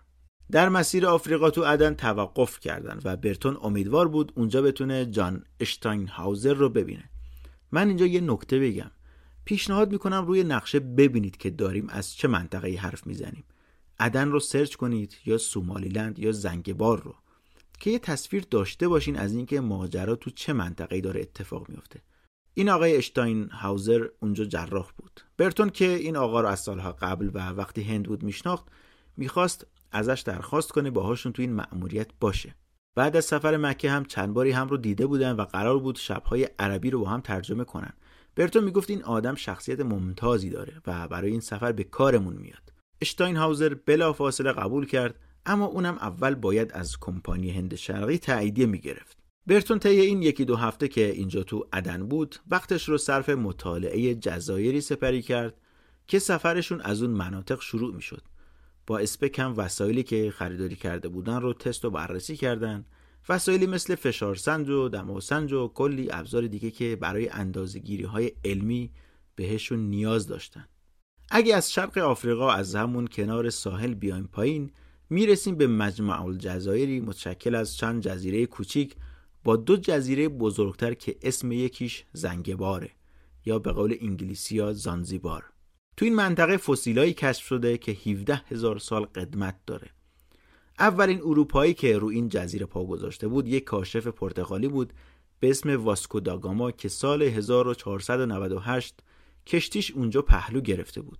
دا گاما دنبال مسیری دریایی بود بین اروپا و هند که متوجه شد آفریقایی‌ها و اعراب مدت هاست از وجود چنین راهی باخبرن و ازش محافظت هم می‌کردن. زنگبار سکوی پرتاب بی‌نظیری برای تجارت و اکتشاف بود. دویست سال بعد سلطان نشین عمان تونست پرتغالی‌ها رو شکست بده و کنترل جزیره و بخش وسیعی از سواحل مناطق سواحیلی رو بگیره. اینا تونستن مزارع میخک اونجا رو توسعه بدن و همچنین یکی از بدنامترین بازارهای برده فروشی تاریخ رو اونجا ایجاد کردن. کاوشگرای اروپایی خیلی زود فهمیدن که اینجا میتونن خیلی از چیزهای مورد نیازشون رو پیدا کنن. از غذا و پول محلی گرفته تا مهره و پارچه، از برده گرفته تا حمالهایی که برای سفرهای اکتشافی لازم میشد. اولین برداشت برتون از جزیره مرموز زنگبار، منطقه‌ای بود پر از تپه، هوایی مطبوع، یک دریای زیبا، آرام و ساکت. دریایی محصور شده توسط آب‌های به رنگ یاقوت کبود و سواحل سفید کورکننده‌ای که بسیار جذاب بود. فضای داخلی جزیره یک زمین بزرگ آهکی بود به وسعت ششصد مایل مربع که با انبوهی از درخت‌های نارگیل و عنبه پوشیده شده بود. با تاریک شدن هوا ساحل با نورهای کوچیکی می‌درخشیدند که به نظر برتون و یارانش کرم‌های درخشان بودند. صدای فریاد میمون‌های کلوبوس قرمز هم تو شب شنیده می‌شد که بومی همین جزیره و عطر تند مزرعه‌های معروف میخک بود که تو هوا پخش شده بود. برتون میدونست هرچند بوی این میخک‌ها خوبه، اما آدمایی که میان اینا رو درو میکنن چندان آدمای امنی نیستن. اینا تو قایق‌های بزرگی روزانه صدها برده رو جابجا میکردن. نویسنده این کتاب میگه هرچند برتون و اسپک در نجات پرستی بدون هیچ عذر و ناراحتی سرآمد بودن، اما این برده ها رو که میدیدن دلشون ریش میشد. تجارتی که برتون میگفت کاری با این جزیره کرده بود که انگار خاک داشت زوزه میکشید. اون موقع بریتانیا پنجاه سالی میشد که قانون لغو تجارت برده رو تصویب کرده بود و در اقیانوس هند هم در نزدیکی زنگبار گشت زنی میکرد دنبال کشتی هایی که برده میبردن، ولی اوضاع تو خاک آفریقا فرق چندانی نکرده بود. اونجا هنوز غل و زنجیر کردن و فروش انسان ها یه امر رایج بود. وقتی قایق کوچیکشون به ساحل رسید و پا گذاشتن روی خاک زنگبار، سریع رفتن کنسولگری بریتانیا. سر کنسول اونجا مردی بود به اسم سرهنگ اتکینز همرتون که مرد قد بلندی بود با چشمای سیاه از ایرلند که پانزده سال اخیر رو اینجا سپری کرده بود. اومد پیشوازشون و خیلی به گرمی ازشون استقبال کرد. همرتون پنجاه و دو سال سن داشت، اما خیلی پیرتر به چشم می اومد. موها و ریشش کاملا سفید شده بود. آدمی بود پر از حکایت و ماجرا که دوست داشت برای همه تعریف کنه، اما برتون میدونست که این بابا خیلی سخت مریضه و روزهای آخر زندگیشه. برتون میگه از بدترین علائم بیماریش میتونم به این اشاره کنم که تمایلی نداشت مکانی که داشت به آرامی اون رو میکشت رو ترک کنه. اخیراً همرتون در زنگبار درگیر کار سیاسی و جابجایی قدرت بین حاکمان هم شده بود.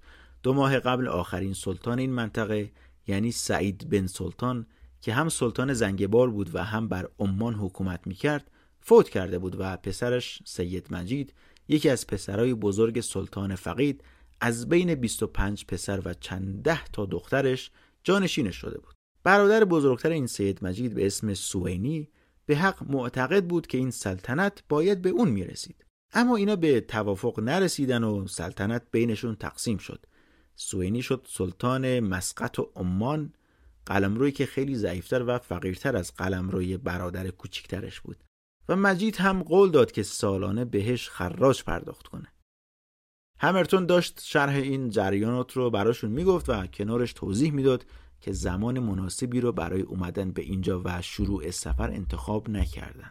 برتون هم این رو از خیلی قبلتر میدونست، اما معتقد بود که باید فوراً راه بیفتن، چون خطر این بود که ممکنه آدمای سفر رو لغو کنن. آب و هوای زنگبار تو اون سال خیلی گرم و خشک بود و همین باعث میشد که پیدا کردن آب آشامیدنی تو مسیری که میخواستن برن براشون سخت و تقریبا غیر ممکن بشه. همچنین در آستانه ورود به موسمی بهاری بودن که به خاطر شدتش زمین و زمان رو خیس میکرد. برتون تو زنگبار فهمید که تا ماه جون یعنی شش ماه بعد نمیتونن وارد آفریقا بشن. سازماندهی این مأموریت استخدام راهنما و حمال و خرید لوازم و کالاهای مورد نیاز هم یه ماهی ازشون وقت میگرفت. اما برای تایم باقی مونده برتون تصمیم گرفت که هم زبونه محلی رو یاد بگیره، هم درباره حیوانات منطقه، گیاهان، سیاست، آب و هوا، جغرافیا و اقوامی که تو این مناطق زندگی میکردن بیشتر یاد بگیره و بیشتر بنویسه. البته تو ذهنش هم بود که یه دیداری با یوهانس ربمان آلمانی داشته باشه. برتون قبل ترک لندن سری زده بود به انجمن مبلغان کلیسا در میدان سالزبری و ازشون خواسته بود که پیغامش رو به ربمن برسونن. این مبلغ که سالها بود از اروپا رفته بود، اخیراً جواب هیچ نامه‌ای رو نمیداد و برتون تو پیغامش ازش خواسته بود بگه که جریان چیه و چرا به نامه‌های کارفرماهاش جوابی نمیده. انجمن هم از برتون خواسته بود که حتما ربمان رو ملاقات کنه، چون هم میتونست تو ترسیم نقشه معروف حلزون به برتون کمک کنه، هم طرف و منطقه و مردم و زبونهاش آشنا بود. انجمن تمایل داشت که ربمان تو این سفر با برتون همراه بشه و البته برتون هم دوست نداشت کسی باهاش بره. تو نامه‌ای به جورج بک نوشته که این بابا تحمل اون آب و هوا و پیاده روی طولانی رو نداره، مشکل تحال داره و احتمال مرگش تو مسیر حتمیه. چند هفته پس از رسیدن به زنگبار، اسپک و خدمه کوچیکی با یک کشتی اجاره‌ای رفتن سمت ساحل. بازم یادآوری کنم که زنگبار یک جزیره است و متصل به خاک آفریقا نیست. اینجا یک کشتی گرفتن و از اون جزیره رفتن سمت ساحل قاره آفریقا. یه قایق نجات کوچیک رو هم بسته بودن به قایق اصلی و دنبال خودشون می‌کشیدن. کشتی کهنه و خسته‌ای بود و داشت میپوسید و پر بود از موش و سوسک. اما خدمه اون رو به قایق نجاتی که برتون از یک شرکت آمریکایی خریده بود و تو زنگبار مونتاژ کرده بود ترجیح میدادن. برتون اسم اون قایق نجات رو گذاشته بود لویزا که احتمالاً از رو اسم دختر عموی ایزابل انتخاب کرده بود. قایق با کیفیتی بود، نسوز بود، ضد آب بود، سبک و خوش فرم بود. با این قایق اینا از شرق آفریقا رفتن بالا سمت شمال. از غاره هایی که تو مسیرشون بود دیدن کردن و بررسی کردن و گزارش هایی نوشتن. برتون از هر فرصتی برای بررسی ویرانه های پرتغالی و پارسی استفاده می کرد. منظور از ویرانه های پارسی خرابه های دوره امپراتوری پرشیا در اون مناطق بود. اسپک هم باهاشون بود ولی اصلا علاقه به این چیزا نداشت. دوست داشت یه جا توقف کنن و تمرین تیراندازی کنه و از اونجایی که چیزی برای هدفگیری نبود میخواست این تمرین رو روی اسبای آبی انجام بده. اما برتون زیاد بهش گوش نمیداد و راهش رو میرفت. روز هفدهم ژانویه اینا رسیدن مومباسا که اونم یه جزیره است بالاتر از زنگبار و از اونجا سوار یک قایق پارویی شدن و پس از هفت ساعت پارو زدن و حدود یک مایل پیاده روی، اونم زیر بارون شدید، سرانجام رسیدن به جایی که یوهانس ربمان با زن انگلیسیش اونجا زندگی میکرد. اونجا ربمان به گرمی ازشون پذیرایی کرد و چند نکته رو هم درباره این سفر بهشون گوش زد کرد.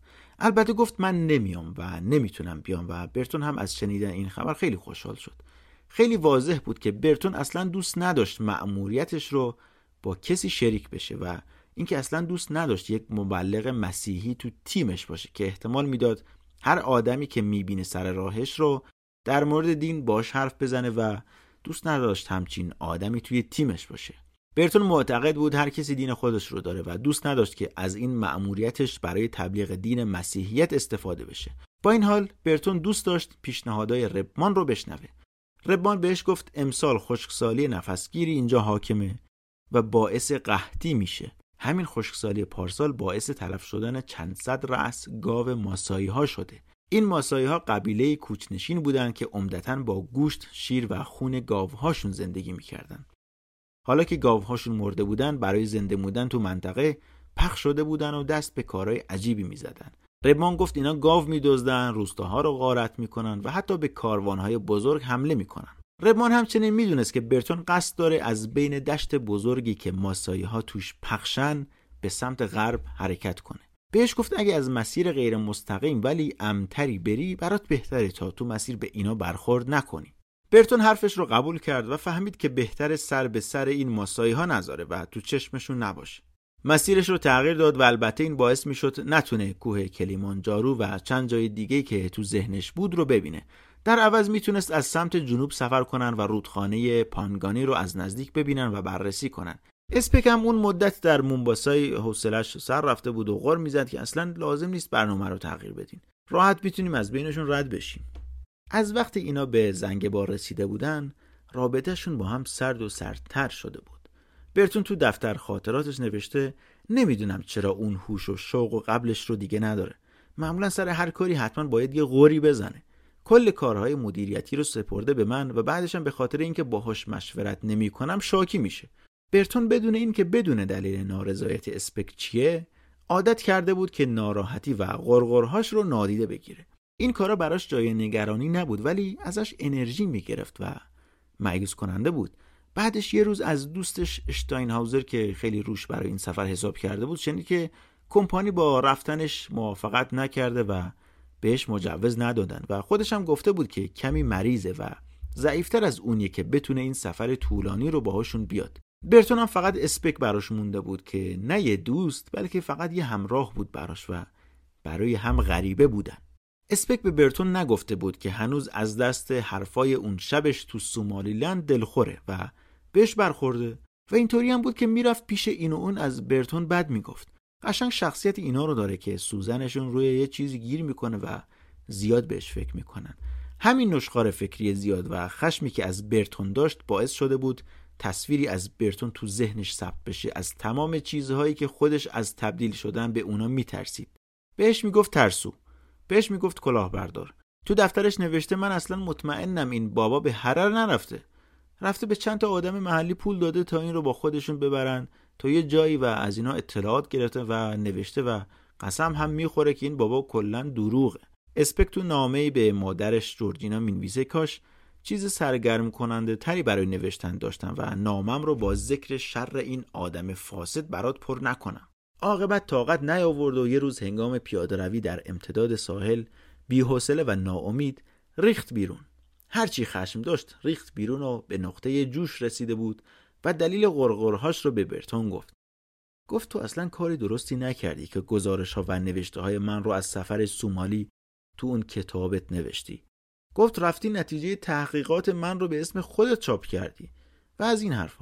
برتون که متعجب و گیج و منگ بهش نگاه میکرد جواب داد که چنین کاری هم مشروعه هم رایجه و توضیح داد که بیشتر فرماندهان اکتشافات و حتی نظامی کارهای زیر دستاشون رو پس از اتمام مأموریت منتشر میکنن. البته اسپک گوش شنوایی نداشت و اصلا حرفای برتون رو نمیشنید. حالا که برتون خشم اسپک رو دیده بود و البته درک نمیکرد چرا این آدم این همه نفرت توی خودش جمع کرده، حدس و گمانهایی هم زد از اینکه احساس میکرد این بابا دوست داره فرماندهی مأموریت رو دست بگیره. خیلی واضح مشخص بود علاقه به اکتشافی که خودش فرماندهش نیست رو نداره. برتون آدمی رو برای سفرش انتخاب کرده بود که عادت به پنهانکاری افکار و امیالش داشت و تا حرفی حدیثی چیزی پیش نمیومد، چیزی بروز نمیداد.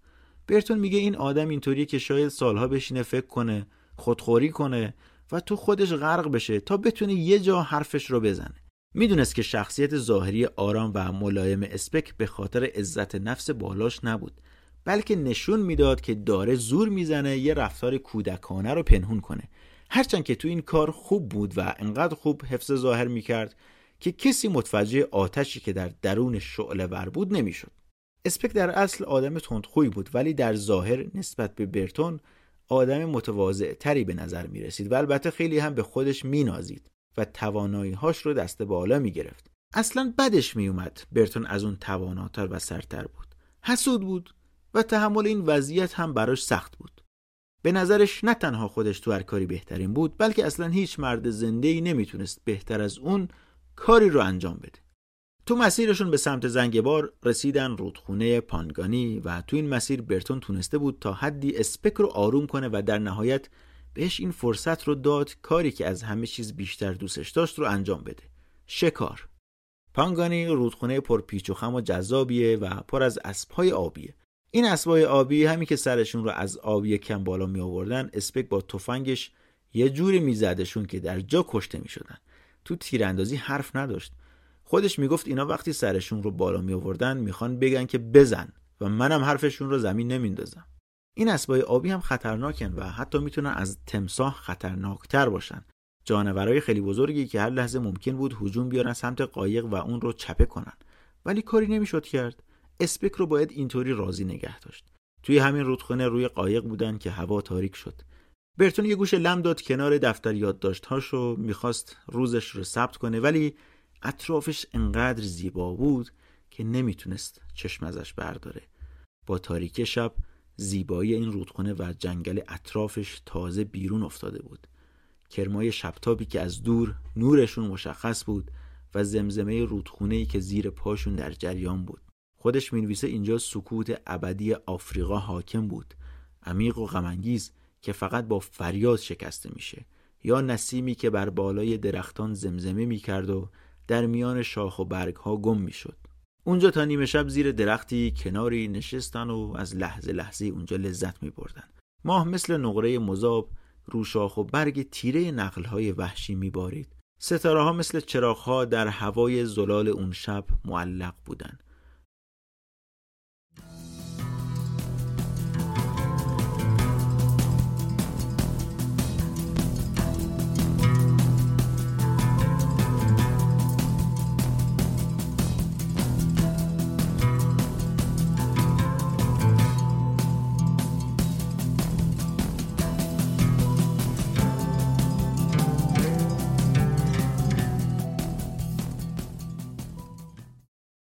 چند روز بعد برتون و یارانش در چوگه که یه پایگاه نظامی کوچیک توی زنگبار بود توقف کردن. این پایگاه توسط سلطان زنگبار کنار رودخونه پانگانی ایجاد شده بود. قصدشون این بود چند نفر از این مردان نظامی پادگان رو به تیم اضافه کنن. برتون و اسپک رفتن جلو و بهشون گفتن که دنبال چند مرد داوطلب میگردن که تو سفر همراهیشون کنن و گفتن که کاری سختی هم نیست، فقط کافیه اسلحه هاشون رو به دوش بکشن با یه بسته غذا و یه چمدونی که شاید داشته باشن. همین. پنج مرد رو تونستن بگیرن و کنار اینا چهار تا برده و دو تا مرد راهنما رو هم گرفتن. نویسنده میگه اکثر مردای حاضر تو این ایستگاه نظامی بلوچ بودن که برتون توضیح میده از مناطق داخلی و اطراف ایران اومدن اینجا ساکن شدن. میگه بلوچ‌ها در دهه هزار و هشتصد و بیست در زنگبار و نواحی اطرافش ساکن شدن و اکثرا هم به عنوان سرباز مشغول به خدمت بودن. در توصیفشون میگه که اینا آدمای صبوری ان که تو پیمایش مسیرهای طولانی قوی و با تجربه ان و میتونن که کاروان رو ایمن نگه دارن. با این حال یکی از مردان این پایگاه نظامی با بقیه فرق داشت. مردی که بلوچ نبود بلکه یک یائو بود. حالا میگم که یائو یعنی چی. این مرد بخش بیشتر زندگیش رو برده بود و حالا که آزاد شده بود توی این پایگاه نظامی خدمت میکرد. برتون مینویسه پسری بود که جثه‌ای کوچیک و لاغر داشت با دندونایی تیز و چشمایی درشت و خیلی باهوش و خیلی زودم با ما گرم گرفت. اسمش سیدی مبارک بمبئی بود. مبارک تقریبا از خودش هیچی نداشت. حتی اسمش هم مال خودش نبود و اسم رو شخصی گذاشته بود روش که تو بچگی این رو تو بمبئی خریداری کرده بود.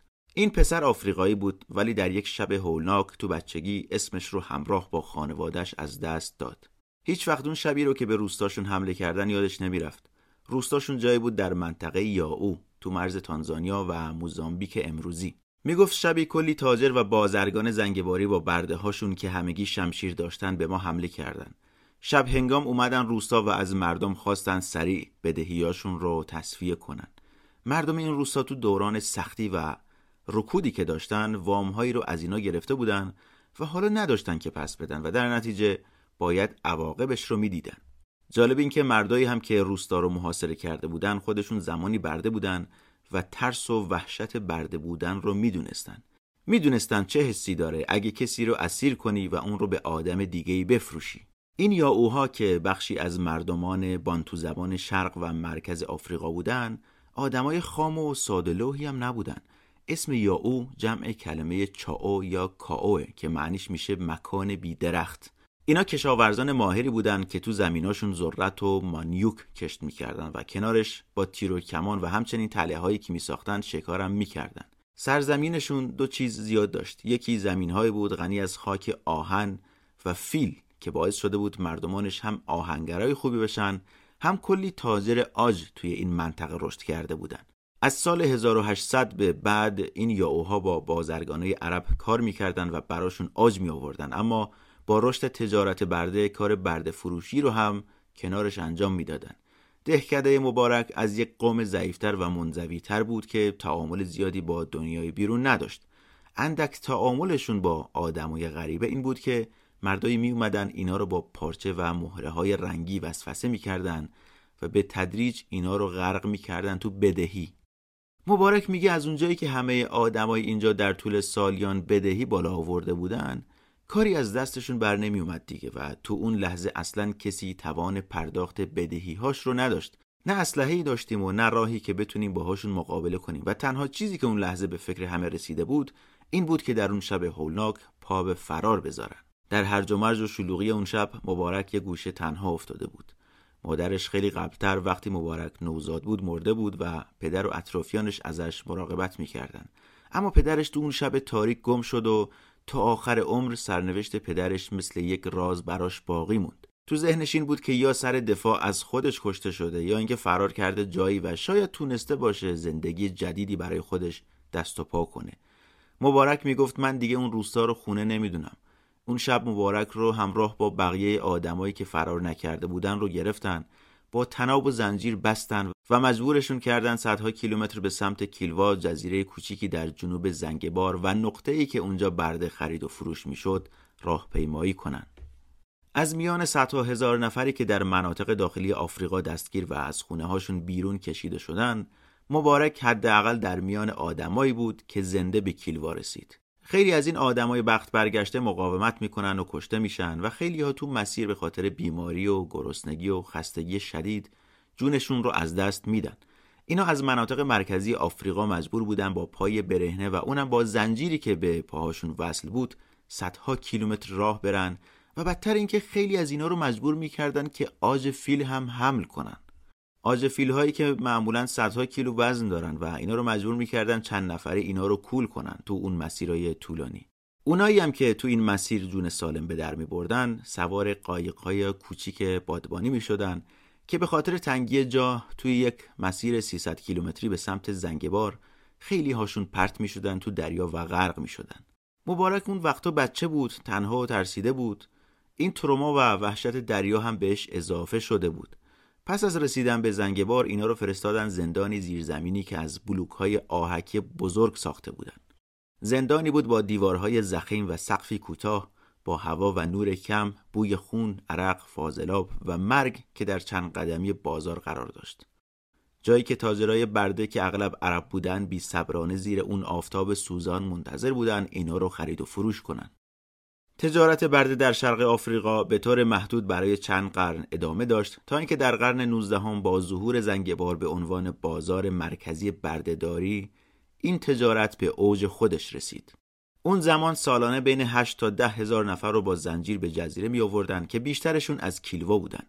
جماعتی بودن بیچاره، مستعسل، درمانده و مفلوک. بدبختیشون در کنار اون ساحل زیبا یک پارادوکس عجیبی به چشم می اومد. دیدن صحنه‌هایی از ظلم و قساوتی که به اینا میرفت اصلاً قابل تحمل نبود. یه سال قبل از ورود مبارک به عنوان برده به این جزیره، یه بریتانیایی به اسم توماس اسمی که فرمانده یک کشتی تحقیقاتی بود، اونجا همراه با مردانش تو بندر پهلو گرفته بودن. تو گزارشش توصیف میکنه صحنه رو و میگه مردان و زنان و بچه‌ها رو با جواهرات و مهره‌ها تزیین کرده بودن و اینا رو به خط کرده بودن تا چشم خریدارها رو به خودشون جلب کنن. پوستشون رو با روغن نارگیل درخشان و براق کرده بودن و در سرتاسر شهر اینا رو تو صف‌های طویلی می‌گردوندن و می‌دیدی که این اسیرها از سر وحشت و سردرگمی دچار تیک‌های عجیب عصبی شده بودن. توماس می‌نویسه که از شش سال تا شصت سال تو اینا پیدا می‌شد و یکی از جلو اینا رو هدایت می‌کرد.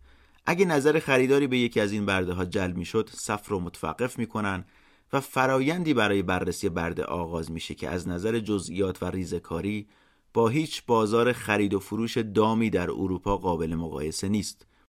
میگه اینقدر دردناک همه چی که کسی تحمل نگاه کردن به اینا رو نداره و هر کی ببینه فوری سرش رو برمیگردونه. اواسط دهه هزار و هشتصد تو زنگبار تاجران برده به طور متوسط برای هر مرد چهار تا پنج پوند و برای زنها کمی بیشتر پول میدادن. مبارک که خیلی بچه بود توی یکی از این صفها چشم یکی رو گرفت و در ازای چند متر پارچه مبادله شد. اون موقع پنبه معروف گوجرات خواهان زیادی داشت. گوجرات یک ایالت بزرگ در غرب هند. کلاً این منطقه از هند به خاطر منسوجاتش که رنگای روشن و بافت‌های جذابی دارن معروفه. این منسوجات رو می آوردن آفریقا و اونجا با نقره، عاج فیل و برده مبادله می‌کردن. مبارک با درک ناچیزی که از اوضاع داشت دید که صاحب جدیدی پیدا کرده و فروخته شده. سوار کشتیش کردن و کشتی راه افتاد به سمت هزاران مایل دورتر از خونه و زادگاهش. بردنش به هندوستان و بیست سال بعد رو اونجا به عنوان برده زندگی کرد. مبارک تا همون سن دوازده سالگی تراژدی و وحشتی رو تجربه کرده بود که خیلی‌ها در یک عمر هم تجربه نمی‌کنن. اما یک شانس ناچیزی آورده بود و اونم این بود که به جای اینکه کشتی به سمت غرب حرکت کنه، به سمت شرق حرکت کرده بود. تو آمریکا که بردهداری به بخشی از اقتصاد تبدیل شده بود، برده ها رو اغلب میبردن سر مزارع و اونجا کارهای سختی بهشون میدادن. اما تو هند اوضاع کمی متفاوت بود. افراد طبقات پایین جامعه کارهای خونه و کشاورزی رو برای پولدارها انجام میدادن و اینطوری بود که برده بیشتر نماد پولداری بود برای این آدمای ثروتمند و اینکه نقش بادیگارد رو هم بر عهده میگرفتن. این اعیان نشین‌های هند که اغلب با هم تو جنگ بودن ترجیح میدادن به جای هندی‌ها نیروهای نظامیشون رو از آفریقایی‌ها تشکیل بدن. حالا چه سرباز باشه یا بادیگاردهاشون یا حتی نگهبان کاخهاشون و اینا باورشون این بود که این آفریقایی‌ها هم قدرت بدنی بیشتری دارن و هم به احتمال زیاد وفاداریشون بیشتره. این مناصب نظامی و در بعضی موارد اداری که به اینا میدادن به این برده ها در هند این امکان رو میداد که نه تنها راهشون به سمت آزادی رو پیدا کنن، بلکه حتی ممکن بود توی این مسیر پولدار و قدرتمند هم بشن. پیش اومده که برخی از این برده ها حتی شدن رهبر تو بعضی مناطق هند. سال هزار و چهارصد و نود میلادی یک نگهبان آفریقایی به نام سیدی بدر کنترل بنگال رو دست گرفت و قبل از اینکه کشته بشه تونست سه سال اونجا حکمرانی کنه. اواخر قرن شانزدهم مالک انبر که در حرر تو اتیوپی به دنیا اومده بود و مانند مبارک همون بچگی به بردگی فروخته شده بود، به یکی از مشهورترین حاکمان در جنوب هند تبدیل شد. انبر به محض اینکه پس از مرگ مالکش آزادیش رو به دست آورد، صعود خودش به قله‌های قدرت رو استارت زد. اونجا رفته بود به منطقه بیجاپور در شمال غربی دکان و شده بود مسئول یک گروه نظامی کوچیک، ولی با موندگار شدنش در منطقه به مرور بر پیروانش اضافه شده بود تا اینکه یه جای حدود هفت هزار سرباز در اختیارش بود. اکثر این آفریقایی‌ها که تو هند بودن، حالا چه برده یا آزاد، قدرتمند یا فقیر، دو مدل صداشون می‌کردن. یا بهشون میگفتن حبشی که اسمی برگرفته از اهالی منطقه‌ای که اتیوپی امروزی رو در بر می‌گیره، یا بهشون میگفتن سید که احتمالاً از کلمه عربی سعید به معنای ارباب یا استاد گرفته شده. عنوان سید بیشتر در سواحل غربی هند بهشون اطلاق میشد و به عنوان پیشوندی بود به معنی اینکه طرف آفریقایی تباره. از این رو به این جوان آفریقایی که در دهه هزار و هشتصد و سی وارد گوجرات شده بود، بهش اسم سید مبارک بمبئی رو دادن و همینم روش موند. بعدها مبارک توضیح داد که وقتی به بردگی گرفتنش، چون سن و سالی نداشت و خیلی بچه بود، خیلی از تاریخ‌های مهم زندگیش رو به یاد نمی آورد.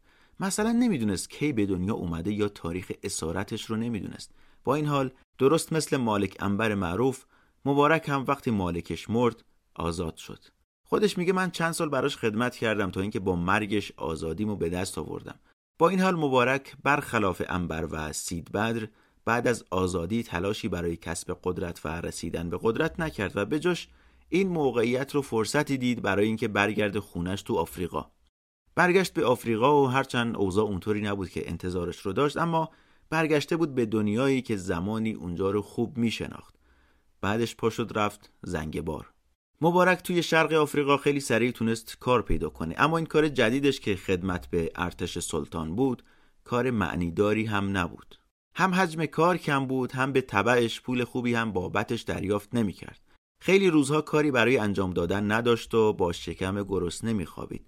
اما کار دیگه‌ای هم نبود که این انجام بده و صد البته این رو ترجیح میداد به کار کردن تو مزارع میخک یا تبدیل شدن به هیولاهایی که میرفتن روستاییان بیچاره رو اسیر میکردن و تو بازار میفروختن. در همین حین بود که خبر استخدام تو یک تیم اکتشافی اروپایی به گوشش رسید و هرچند خطرناک به نظر میرسید، ولی به نظرش بهتر از کار کردن تو ارتش سلطان بود و پول بهتری هم گیرش میومد اگه زنده میموند. این کاشفان اروپایی وقتی می اومدن به منطقه، نه تنها دنبال آدمایی بودن که بتونن وسایلشون رو با خودشون حمل کنن، در اصل حمال، بلکه دنبال آدمایی هم بودن که یکم ذهن بازی داشته باشن و بتونن در پیدا کردن مسیرهای امن بهشون کمک کنن. این کاشفای اروپایی به حرف آدمای بومی منطقه اصلاً اهمیتی نمیدادن، چون بی‌ارزش بود و خیلی از آدمای منطقه هم اصلاً خبری از پیرامونشون نداشتن. با این حال خود کاوشگرا میدونستن که معتبرترین منابع اطلاعاتی اونا همون آدمایی هن که استخدامشون میکنن و باهاشون داخل کشور میرفتن. از این رو اولین مأموریت برتون این بود که پس از رسیدن به زنگبار، آدمایی رو پیدا کنه که بتونن کاروان رو رهبری کنن. به آدمایی نیاز داشت که مهارت‌های متنوعی داشته باشن و بتونن هم حمال‌های خوبی پیدا کنن، هم حیوانات سالمی رو برای این سفر طولانی دستچین کنن و کارهای دیگه. جمع‌آوری لوازم از غذا گرفته تا سلاح و دارو، همگی نیاز به برنامه‌ریزی داشت و نیاز به آدمایی بود که به تمامی این جزئیات توجه می‌کردند. پس از شروع سفر این آدما میبایست بر حمال‌ها نظارت می‌کردند، با قبایلی که تو مسیر بهشون برخورد می‌کردند مذاکره می‌کردند و نقش مترجم رو هم انجام می‌دادند. اگه کار پزشکی هم بلد بودن که چه بهتر، و اگه مسیرهای امن رو هم بلد بودن دیگه فوق‌العاده بود. کار سختی بود و این آدمایی که چنین پوزیشن‌هایی رو قبول می‌کردن اغلب زنده به خونه برنمیگشتن. مبارک با وجود اینکه این خطرها رو میدونست، اما درخواستشون رو قبول کرد. خودش هم میدونست که بدترین ها رو دیده و اونم تنهایی تجربه‌های وحشتناکی داشته و این دیگه چیزی نبود که هراسی توی دلش بندازه.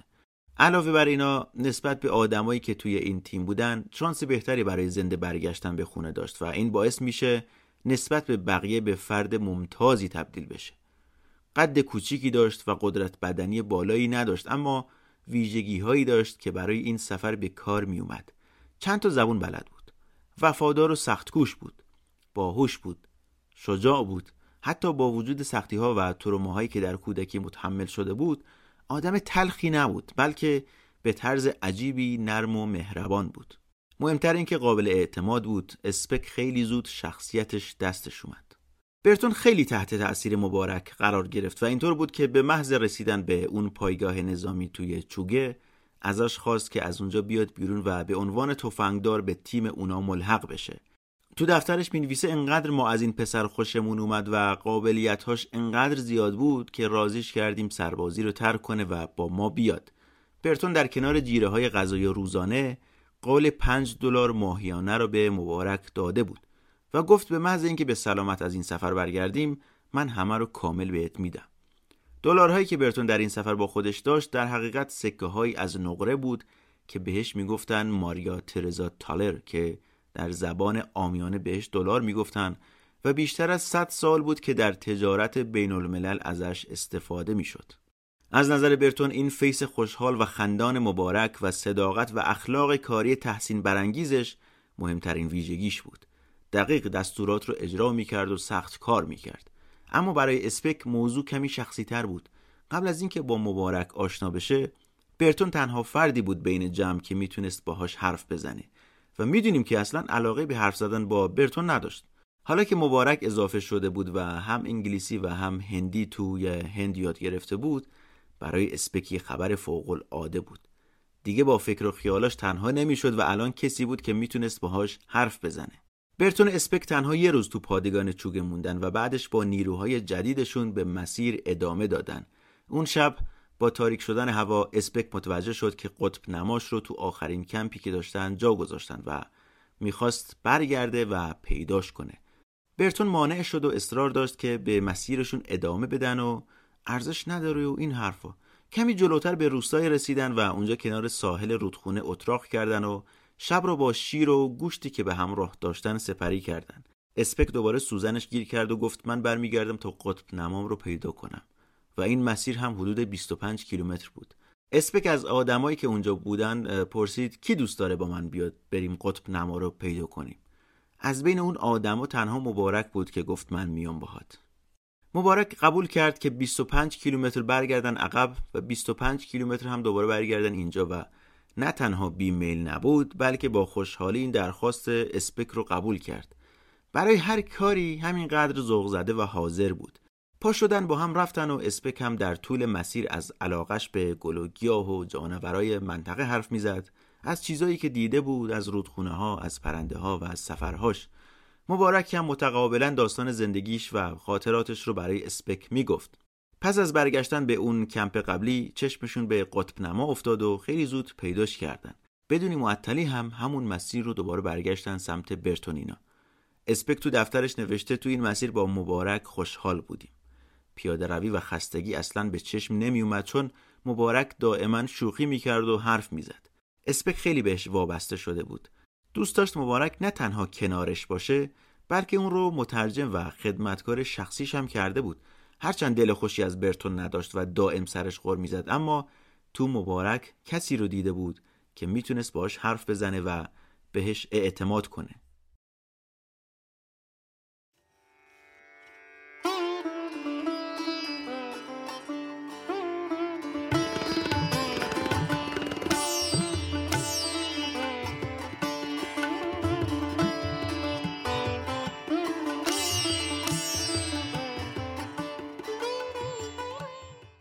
این دو روز ششم مارس برگشتن زنگبار و متوجه شدن که برتون مریض شده و انقدر حالش بد شده که آوردنش توی جزیره.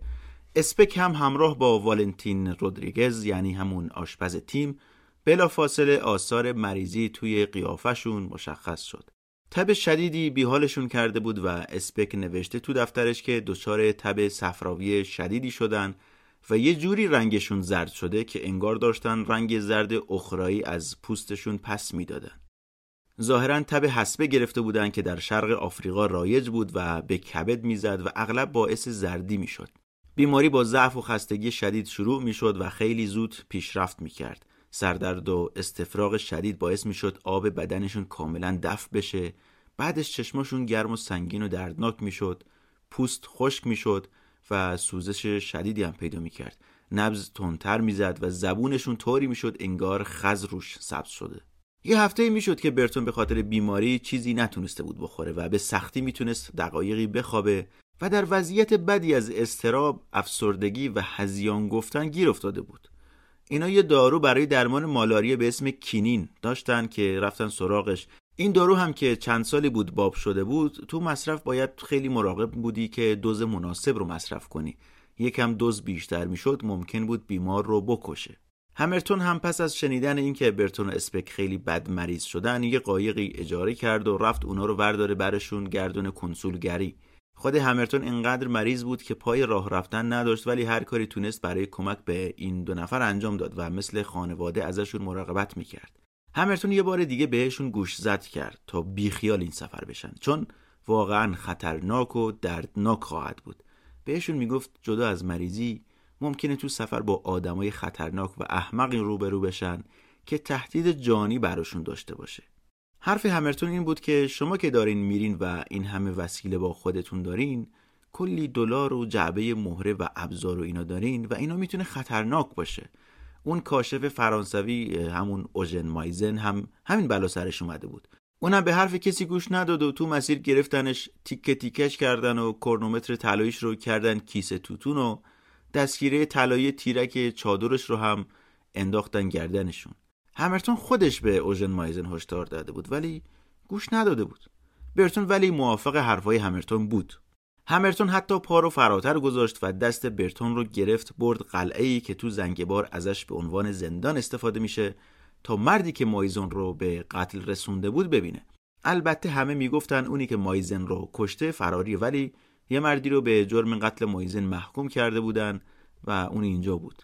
این بابا رو دو سال جلوی کنسولگری فرانسه قلو زنجیر کرده بودن، جلو چشم همه، و بعدش هم آورده بودن تو این قلعه و الان هشت سال بود که اینجا بود.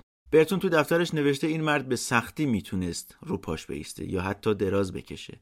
هم برای مایزن هم این مرد بیگناه که اینطوری سالها شکنجش داده بودن احساس ترحم کرد، ولی حاضر به انصراف از سفر نبود و میخواست بره. حاضر شد ابزارهای طلاکاری شده رو تو سفر با خودش نبره، ولی سفر رو باید میرفت. این یک باید بود. همچنان همه منتظر پایان فصل ماسیکا بودن، یک فصل بارانی طولانی، و البته برتون و اسپک هم همچنان تو این مدت مریض بودن و تب داشتن. تبی دامنگیر برتون شده بود، از اسپک سمجتر. خودش نوشته مثل پیرزن افتاده بودم رو تخت.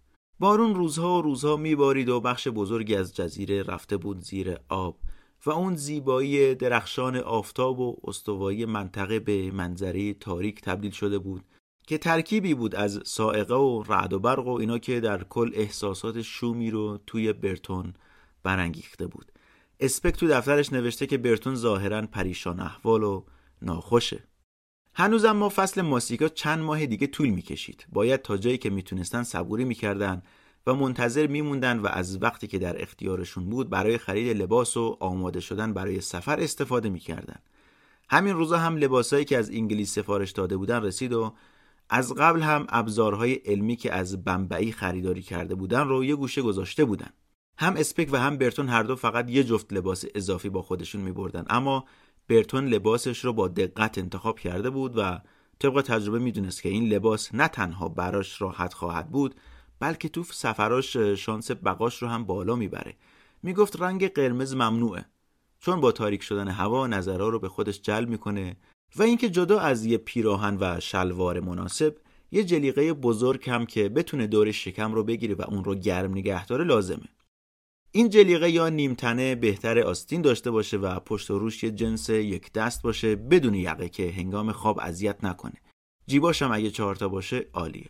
خود برتون جیباش رو با دفترچه یادداشت، یه دفتر طراحی، ساعت، قطبنما، دماسنج و چاقو پر کرده بود. هنوز چیزایی مونده بود که برای سفر میبایست تهیه میکردن. جدا از جیره غذایی به فکر این افتادن که با خودشون کوهونگا هم ببرن. این کوهونگا همون وسیله تبادل کالا به کالا بود. یه چیزی باید همراهشون می بود که تو مسیر اینا رو می دادن به مردم اطراف و در قبالش گوشت و شیر و اینا دریافت می‌کردن. برتون میگفت و البته یاد گرفته بود که این کوهونگا میتونه راه ورودشون به شرق آفریقا رو تسهیل کنه. رایج ترین کوهونگا تو اون زمان یا پارچه بود یا مهره و یا سیم‌های برنجی. این کوهونگا یه طوری بود که باید دقیق انتخاب میشد. این که ندونی تفاوت کجاست یا الان چه کالایی در چه سرزمینی ترنده، میتونست سفرشون رو به خطر بندازه. مثلا پارچه بیشتر از سیم برنجی مقبولیت داشت ولی حملش سخت بود و اینکه چه نوع پارچه‌ای هم انتخاب کنی بلدی می‌خواست. بودجه کم بود و دستشون برای خرید باز نبود. بعضی جاها هم مردم بز و گوسفندشون رو با یه تیکه پارچه عوض نمی‌کردن و قبایلی هم بود که با چند کلمه حرف زدن و یه تیکه پارچه قرمز همه چیز رو در اختیارشون می‌ذاشتن. معمولا متنوع‌ترین و پیچیده‌ترین کوهونگا مهره‌هایی بود که تقریباً معادل سکه‌های مسی و نقره‌ای اروپایی ارزش داشتن و البته از نظر تنوع و درخشش خیلی قشنگتر بودن. برتون تو دفترش نوشته حدود چهارصد مدل مهره وجود داره که بهش میگفتن اوشانگا و خیلی خیلی مهمه بدونی کدوما رو انتخاب میکنی. روز شانزدهم ژوئن پس از اینکه باران فروکش کرد و برتون هم بیشتر آذوقه مورد نیازش رو جمع‌آوری کرده بود، بالاخره آماده شدن تا زنگبار رو ترک کنن و برن به سمت سرزمین اصلی. تو این مقطع هیئت اعزامی شانزده نفر بودن. برتون بود، اسپک بود، مبارک بود، والنتینو رودریگز بودن که آشپزای تیم بودن، هشت تا سرباز بلوچ بود و چند نفر حمال که گرفته بودن.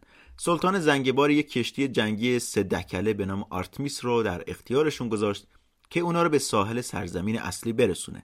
همرتون هم با حال نزار و ضعیفش اصرار میکرد که باید اینا رو تا ساحل همراهی کنه.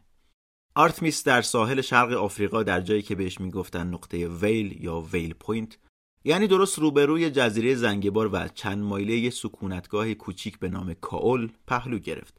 مأموریت اینا قرار بود از این نقطه آغاز بشه. با این حال هنوز منتظر بودن سرپرست کاروان که مردی بود به نام سعید بن سالم و کارمند گمرک که اسمش رامجی بود و رفته بودن به سرزمین‌های اصلی تا آدمای بیشتری استخدام کنن برگردن. به خاطر باران شدید هنوز کاروان‌های بزرگ آفریقایی به سمت ساحل نیامده بودند و همین کار استخدام نیرو رو سخت می‌کرد. برتون که می‌دونست این سفرشون حداقل دو سالی طول می‌کشه، تو ذهنش حساب کرده بود که حداقل به صد و هفتاد نفر نیاز داره. کلی وسیله هم داشتن. دریایی از وسیله با خودشون همراه داشتن. خب نیاز به آدم بود که اینا رو در طول مسیر کول کنه. تو این مدتی که منتظر بودن، اسپک هم خودش رو سرگرم شکار اسب آبی کرده بود و با هیجان مشغول بود. بعضی وقتا هم شکار خطری میشد چون این اسبای آبی تحریک میشدن و اگه رو قایق بودن ممکن بود نزدیک بشن و قایق رو برگردونن. چند بار هم اسب آبی بهشون حمله کرد و برتون هم از این کارش ناراضی بود، اما اسپک میگفت اینا رو انجام میده تا عربا رو سرگرم کنن. از نظر برتون شکار حیوانات اگه برای مصرف و خوردنش نبود ظلم بود. مخصوصاً با شکار فیل خیلی مشکل داشت. طی این روزهای شکار هم برتون یه چیزایی رو خیلی خوب فهمیده بود. اسپک رو هنگام شکار نگاه میکرد و دقت کرده بود که کارش با اسلحه چقدر حرفه‌ای و ماهرانه است و به خصوص هنگام دست گرفتن اسلحه پر خیلی خیلی مراقب و کاربلده. برتون میگفت به قدری این آدم هنگام استفاده از اسلحه دقت داشت که قابل توجه بود. استفاده از اسلحه برای خود برتون صرفاً زمانی بود که یا میخواست شکاری انجام بده یا برای محافظت بود و خیالش از بابت اسپک راحت بود که تو کارش در این زمینه خیلی حرفه‌ای عمل میکرد. برتون همیشه آدمای اطرافش رو با دقت ورانداز میکرد و میفهمید که اینا تو چه زمینه‌های خوب هستن. میگفت حتی چند بار که اسبای آبی حمله کردن سمتمون و میخواستن قایق ما رو برگردونن، اسپک رو نگاه کردم و دیدم که طوری اسلحه رو توی اون لحظات که دست گرفته که حتی برای یک لحظه هم لولش به سمت خودش یا بقیه نبوده. ده روزی از ترک زنگبار و اتراق در ساحل گذشته بود که بالاخره سعید و رامجی برگشتن، ولی برتون دید که اون تعدادی که میخواستن رو نتونستن بگیرن و فقط سی و شش نفر رو با خودشون آورده بودن و میدونیم که برتون طبق محاسباتش به حدود صد و هفتاد نفر نیاز داشت. رامجی گفت حقیقتش اینه که من کلی آدم استخدام کرده بودم، اما وقتی شنیدن که کارفرماشون یه سفید پوسته، همه پا به فرار گذاشتن. یه آقایی بود مسئول گمرک زنگبار به اسم لادادام ها و این بهشون پیشنهاد کرد که حالا که آدم کافی برای حمل آذوقه ندارین، به جاش الاغ ببرین با خودتون. در کمال بدشانسی حتی پیدا کردن الاغ خوب و مناسب هم به اندازه پیدا کردن حمال خوب کم بود.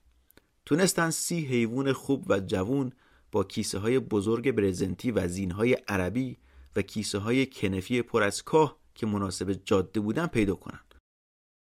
برتون میدونست که بارشون زیاد و سنگینه و علیرغم میل باطنی مجبور شد بخشی از بار رو همراه با قایق آهنی دوست داشتنیش اونجا رها کنه و میدونست وقتی برسن به تانگانیکا پشیمون خواهد شد. تانگانیکا دریاچه‌ای بود که اونا قرار بود به عنوان اولین اروپایی اونجا رو ببینن و برتون امیدوار بود که همونجا منبع رود نیل باشه. برتون بیست و دو نفر دیگر رو هم استخدام کرد تا به فاصله ده روز بقیه بارها رو پشت سر اینا بیارن. هرچقدر هم با بردهداری مخالف بود، اما کاری از دستش بر نمی اومد و مجبور شد از برده توی این سفر استفاده کنه. تو دفتر خاطراتش نوشته برای شر بردگی درمانی وجود نداشت و منم در عوض بهشون دستمزد پرداخت کردم و مثل مردان آزاد باهاشون تا کردم و اطمینان حاصل کردم که مثل بقیه به خوبی غذا میخورن و آسیبی نمیبینن. حتی مبارک هم یه برده خریده بود تا تو سفر همراهش باشه و رفتاری که باهاش داشت بهتر از رفتاری بود که زمانی با خودش داشتن. اسم این برده مبروکی بود و مثل مبارک اونم از طایفه یاو بود. مبارک باهاش مهربون بود و بهش محبت میکرد. در حقیقت مبروکی که هم قبیله خود مبارک بود، از یک شیخ عرب اجاره شده بود که اون رو در ازای ماهی پنج دلار اجاره میداد. البته برخلاف مبارک که آدم خوش اخلاقی بود، مبروکی سرد و خشک بود و اصلا با هیچ کس نمی جوشید. مبارک البته میدونست برده بودن یعنی چی و انتظاری هم ازش نداشت. حال همرتون هم خوب نبود. همراه با همرتون داروسازی به اسم فراست اومده بود و به برتون گفت ما دیگه باید برگردیم زنگبار و همرتون حالش خوب نیست.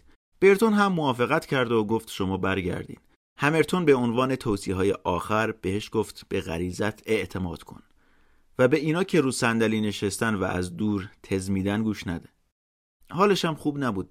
برتون تو دفترش نوشته این آدم با اعتقادات مذهبی قوی که داره خیلی خوشحال و شاداب منتظر مرگه و هیچ ترسی از مرگ نداره. البته زنده بودن همرتون خیلی کمک بود و برتون میدونست که وقتی تو مسیرن ممکنه به همرتون نیاز پیدا کنن و خیلی نگران سلامتیش بود. سرزمینی که قرار بود ازش عبور کنن چنان ترسناک بود که خیلی هاشون از قبل پنیک زده بودن.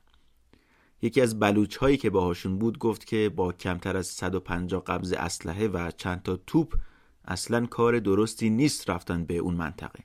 یکی دیگه از اون ور میگفت تو مسیر از جاهایی رد میشیم که خیلی ها تو این لالوی درخت‌ها قایم شدن و با تیرهای سمی به همون شلیک میکنن. میگفتن تو مسیر گله فیل‌ها به آدما حمله میکنن. یکی داد میزد کرگدن و کفتار و ببر بنگال از همه خطرناکترن. هر کسی یه چیزی میگفت و از اونجایی که هیچ کس تصوری از مسیر پیش رو نداشت، کلی سناریو برای خودشون ساخته بودن. یه شب پس از رفتن همرتون، برتون با لادا و منشیش و رامجی درباره برنامه‌هاش حرف زد. اصرار داشت که قایق رو با خودشون ببرن. همون قایقی که اسمش لوئیزا بود. میگفت این رو تو دریاچه تانگانیکا یا به قول محلی‌ها دریای اوجیجی نیاز داریم. من نمیخوام برسم اونجا و دنبال قایق بگردم. لادا رو به رامجی کرد و با زبان کوچی باهاش صحبت کرد که یه لهجه‌ای از منطقه اطراف خلیج کوچ و برتون میگه اینا فکر می‌کردن من نمیفهمم چی میگن. لادا به رامجی با اون زبون گفته بود که به نظرت اصلا میتونه برسه اونجا؟ رامجی هم با یه حالت مسخره‌ای گفته بود که البته که نمیتونه. این فکر کرده مگه کیه؟ برتون ولی اون موقع چیزی بهشون نگفت، اما بعداً زد رو دوش لادا گفت حتما این دریاچه رو کشف میکنم و در ضمن زبان کوچی رو خیلی خوب میفهمم. اما آذوقه‌شون کم بود، مرداشون کم بودن و یه خشکسالی شدید پیش روشون بود. همرتون در وضعیت مرگ بود، اسپک ناراضی بود و اشتاینهاوزر هم دوست برتون نیومده بود. هیچ کسی باور نداشت که بتونن این سفر رو با موفقیت به انتها برسونن یا حتی زنده بمونن. برتون تو دفترش نوشته در تنهایی و سکوت و تاریکی احساس کردم بدبختی بزرگی دامنگیرم شده.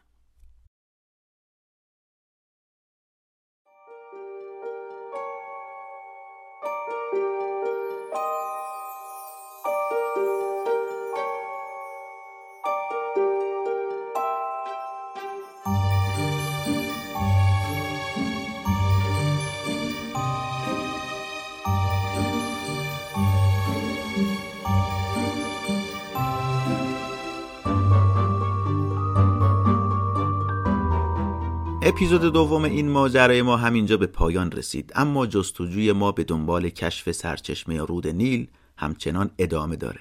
این پادکست به صورت سریالی و در پنج قسمت هر چهارشنبه ساعت هفت بعد از ظهر به وقت ایران منتشر میشه. پیشنهاد کردن این پادکست به دوستان و اطرافیانتون بزرگترین دلگرمی برای ماست و انگیزه‌ایه که ما رو وادار میکنه این کار رو در طولانی مدت انجام بدیم.